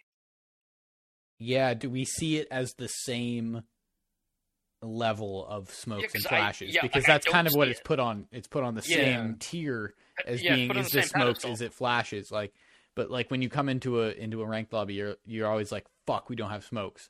Fuck, we don't have flashes, right? But I'm Mhm. never like, oh fuck, we don't have a Sova drone I Yeah. agree.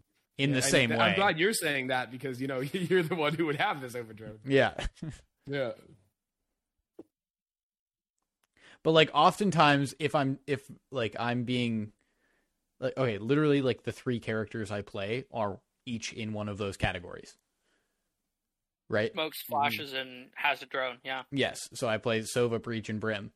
Right? But oftentimes when I'm hovering Sova and we don't have one of the other two, I will fill to one of the other two. Mhm. Being like, ah, I guess I won't play Sova on this map because we need smokes or because we need flashes, even though I want to play Sova. But like, if they were all at the same level, then I would be, you know, I would be fine in keeping with my Sova and foregoing one of the other two. No, but I feel like it goes in order. Smokes, flashes, drone do- slash dog. Now, I think the order was flashes, smokes, but Mm, interesting. I'm trying to find the video still. I was scrolling on Twitter, but it was a while ago. Okay, because like, I feel like like smokes is the big one, right? Like, can we all agree on that? yeah. What do you think? I'm gonna come with a scorching hot take. You don't actually need smokes. No, I'm thinking somebody might argue flashes. Uh, So like, personally, I'd, I'd always I've I've had plenty of good games where we didn't have flashes, even though some of them messed up by not having them. It's an it's a nice exception when we don't have smokes and win. And win. Smokes are, in my opinion, are so much more important than flashes. I'm just like, I but like now that I'm thinking about this, I'm wondering like, which one should I place more value on? Because like, I'm starting to create an argument in my head for flashes being more valuable than smokes. I'm doing the same thing over here. I'm being quiet, but I'm also being like, "Fuck, do I need flashes more than smokes?" And like, it's No. it's it's No, formulating. you're overthinking it, guys. you're getting in your heads too much. I don't know. It, it you know what's better than uh something someone can push through. Okay, okay. I just found the video. It was on TikTok and then posted on Reddit. It wasn't on Twitter. And Smoke was first. Oh, oh. They didn't say if this was a ranked list in terms of importance. But number one is Smokes, number two is Drone or Dog, and then number three is Flashes. Hmm. That's the way they present so it. yeah. It, it's it could just be a non like an unranked order. But if we were to Yeah. rank them, Yeah. I Smokes, would, I flashes, think it goes fla- smokes flashes drone. But like, I, there's an Yeah. argument for flashes smokes drone. Yeah, there is. There is. Because I'm trying to think about it, like, right? Like, smokes are always nice. Like, it's always great to have smokes. But there's a lot of times where it's like, we can't get onto site. Why can't we get onto site? Oh, we don't have flashes. Yeah. And I usually don't notice it because I'm not as concerned about them in the whole team comp selection as I am with having smokes. But I notice on a lot of maps that like we're really struggling on our attacking side, and I'm like, why why are we struggling so much? And then I pull up the scoreboard and I realize none of us have fucking smokes. Or sorry, none of us have fucking Yeah, I was flashes. gonna say. I thought you were leading up to Uh, flashes. no, no, no. I look at it, I'm like, oh, none of us have fucking flashes. Yes, and I just realized another counter argument to that, which would be that it's really only on attacking that you notice it that much. Whereas Yeah. smokes have huge impact on both attack and defense. hmm And that kind of th- just solidifies it for me because I wasn't really thinking about that, but um like not having flashes on defense, you know, sucks, but smokes are much more important on defense. Um and I think that I- sm- on, on attack, smokes are more important than flashes are on defense, if that makes sense. Okay, but I think smokes on attack are more important than smokes on defense. Smokes Mm, on defense are, are like are great and all for stalling out pushes and like allowing your team to rotate, but like I feel like they're more valuable on attack, cutting off retakes. angles that you have to clear. Sure, See, I'm not Cass, trying I to, would generally I'm, agree. okay, Yeah. I'm not trying to argue that smokes aren't valuable on defense. I just Yeah, I think, think- that I think the thing more that you're valuable on attack. I would agree, but I think the thing you might be underselling is how important smokes are for retakes. Like, yes, if you're just cracked on defense at not letting the team get on site, then maybe you don't need smokes as much. But the minute you have to retake without smokes and someone's holding an op on the spike, or, you know, might be holding an op on the spike, you don't know for sure. Like, having smokes is just a lifesaver. Or there are And just even if you multiple have angles to flashes clear, at that right? point- Yeah, no, Yeah. that, that Right, is even true. if you have flashes at that point, like it's hard to, you know, they only last for a very short time. Their effect. No, you're right. But- that is true. I, I do agree that like I like as a person who doesn't play smokes and when I'm dead and I'm viewing my team during retakes and I see like a smokes agent, the first thing I'm thinking of is just like smoke off the spike. Like that's the first thing that runs through my mind when I'm spectating somebody else. And I see that they've got smokes. It's like just smoke off the spike. Like let's get I- some like we can Huh. create pressure by having somebody going out, tapping smoke or tapping spike when it's under his smoke, and now the enemy team is forced to respect that. That really doesn't work at all if the other team has the potential to put a molly on Spike, though. Then you've kind of screwed yourself. It would have been much preferable to not have a smoke there. Yeah, I So, would. like, I would say, yeah. like, as a smokes player, I almost never smoke off spike. Yeah, I would say that as a smokes player, I will smoke off Spike if I am planning on immediately going and diffusing it myself when the rest of, when the when the attacking team is like somewhat off site, like we've cleared site, we know they're holding from a bit back, and I want to get on it. But like if I'm leading a retake, if I'm about to retake with my team as Omen or Brim, I'm smoking off the most commonly held like. Yeah, no, okay, okay, positions. obviously- And- obviously Exactly you- that. Yeah, Yeah. okay. yeah, Obviously, you have to get some sight control before smoke off spike comes into play. Well, yeah, but like to get that sight control, it's Yeah, very yeah, helpful no, to smoke yeah, off okay. those Obviously, angles. obviously, if you're yeah. if you're using your smokes to gain sight control, then uh, by all means do that.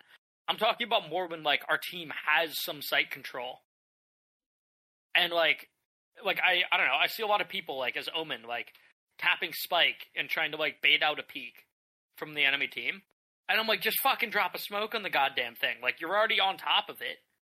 I see. I see that the, in. the real issue there is that they have a smoke that they're not using, not that they're not putting Mhm. it on spike. Like I feel like it's just as valid to smoke off an angle someone's peeking from. Yeah, in that case, most likely you're gonna know where they're holding from. I see your argument in say, you know, it's a one v one and they rotated and you were like holding the other site to, you know, in case they reaggress there, and then you know they were able to get plant down and you had to fully rotate over to to retake. Then smoke, it, they could be anywhere, right? Yeah. you know, then smoking off spike seems to have like make more sense. But like if you've come onto site, you have that space, you then have isolated a couple of angles, like smoke those angles off. I'd rather drop a smoke blocking those angles than on top of smoke because I have more vision and knowledge of what's going on around site while I'm diffusing or tapping or Like- etc. Okay, I, I okay. I see that if you know for sure where every person on the enemy team is.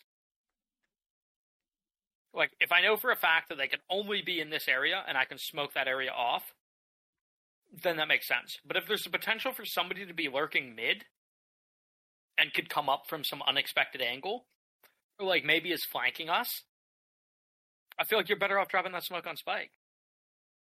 I think the biggest issue with dropping the smoke on Spike is first of all, if they start spamming it, then you know you're at a huge disadvantage all of a sudden. Assuming they have a good weapon for spamming, like I feel like that what you're saying is much more applicable against pistols, whether it's on pistol round or if it's against a thrifty.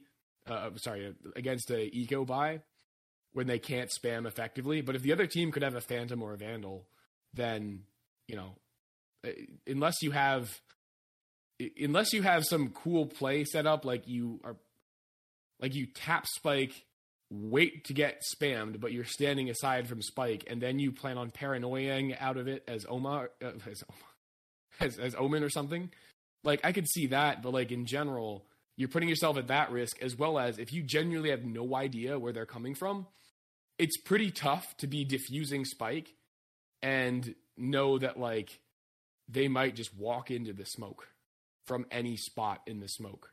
Okay. But even with the spam, how confident are you ever? Someone drops the smoke down on Spike, Yeah. you're spamming that smoke. If I have a phantom and I'm at a reasonable range, I'm pretty confident. How confident are you that they've gotten off Spike?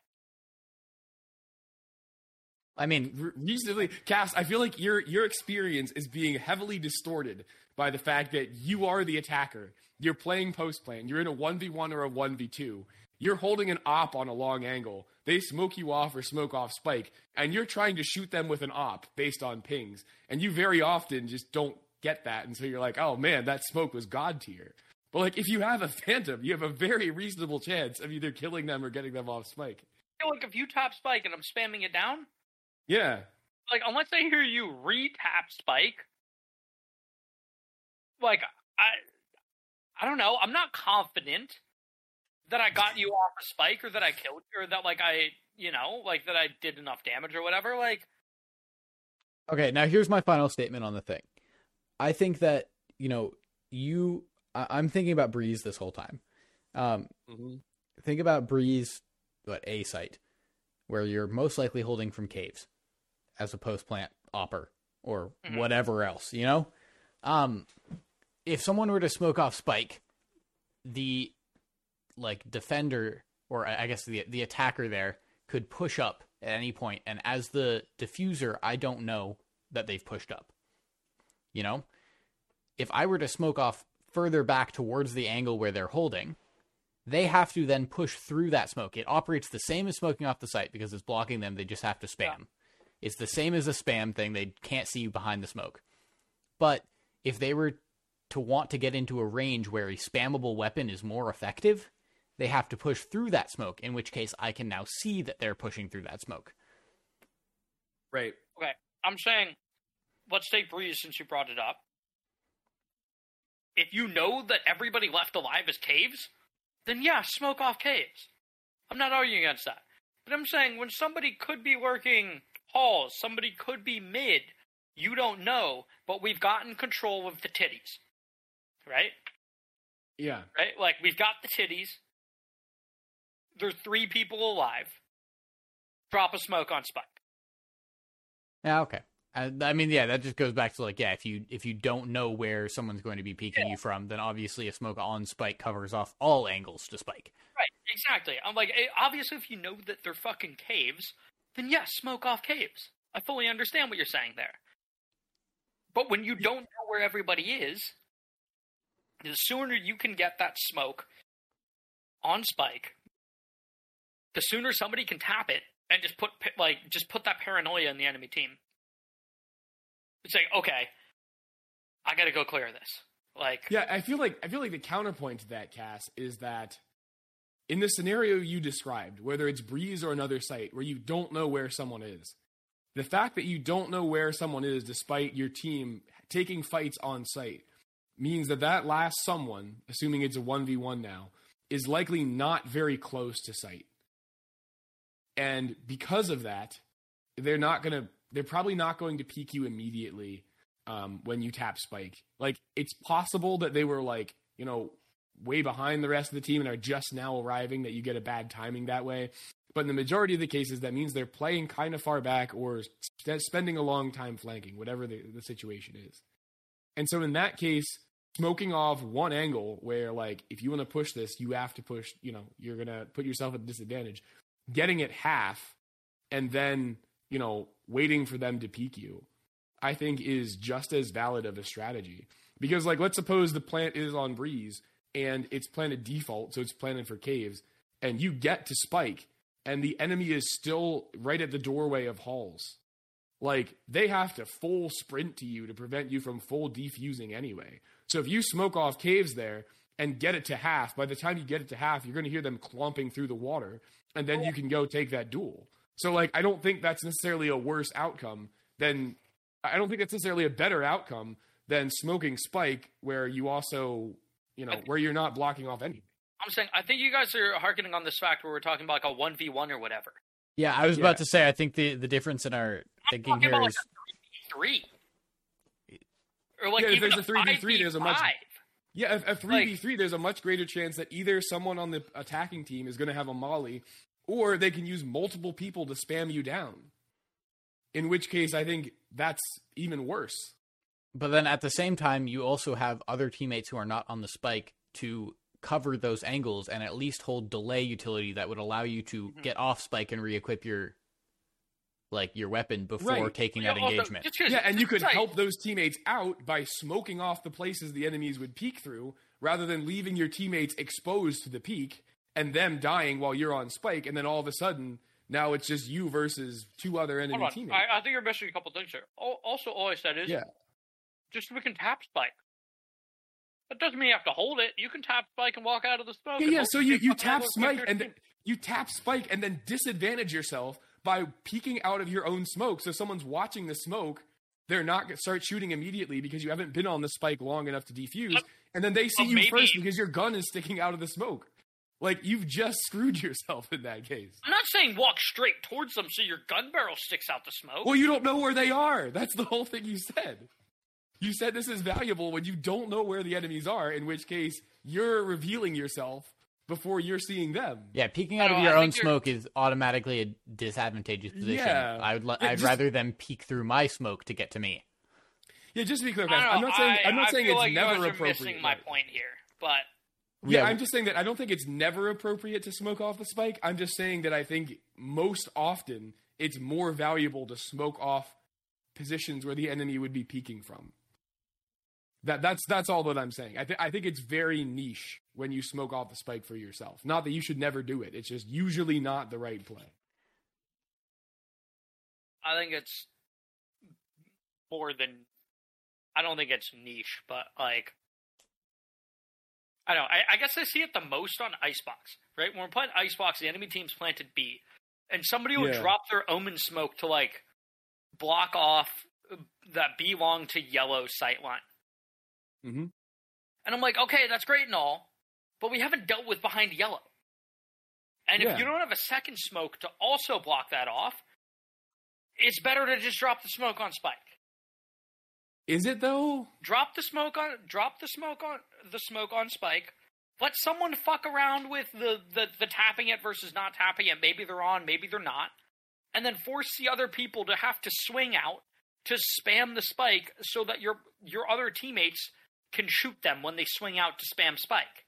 Or counterpoint, you smoke off the long to yellow, have someone tap spike, and then you both are ready to have either a fair duel, but two of you ready for it from like outside yellow, or an uneven duel in your favor when they push through the smoke from yellow to uh, the B long to yellow.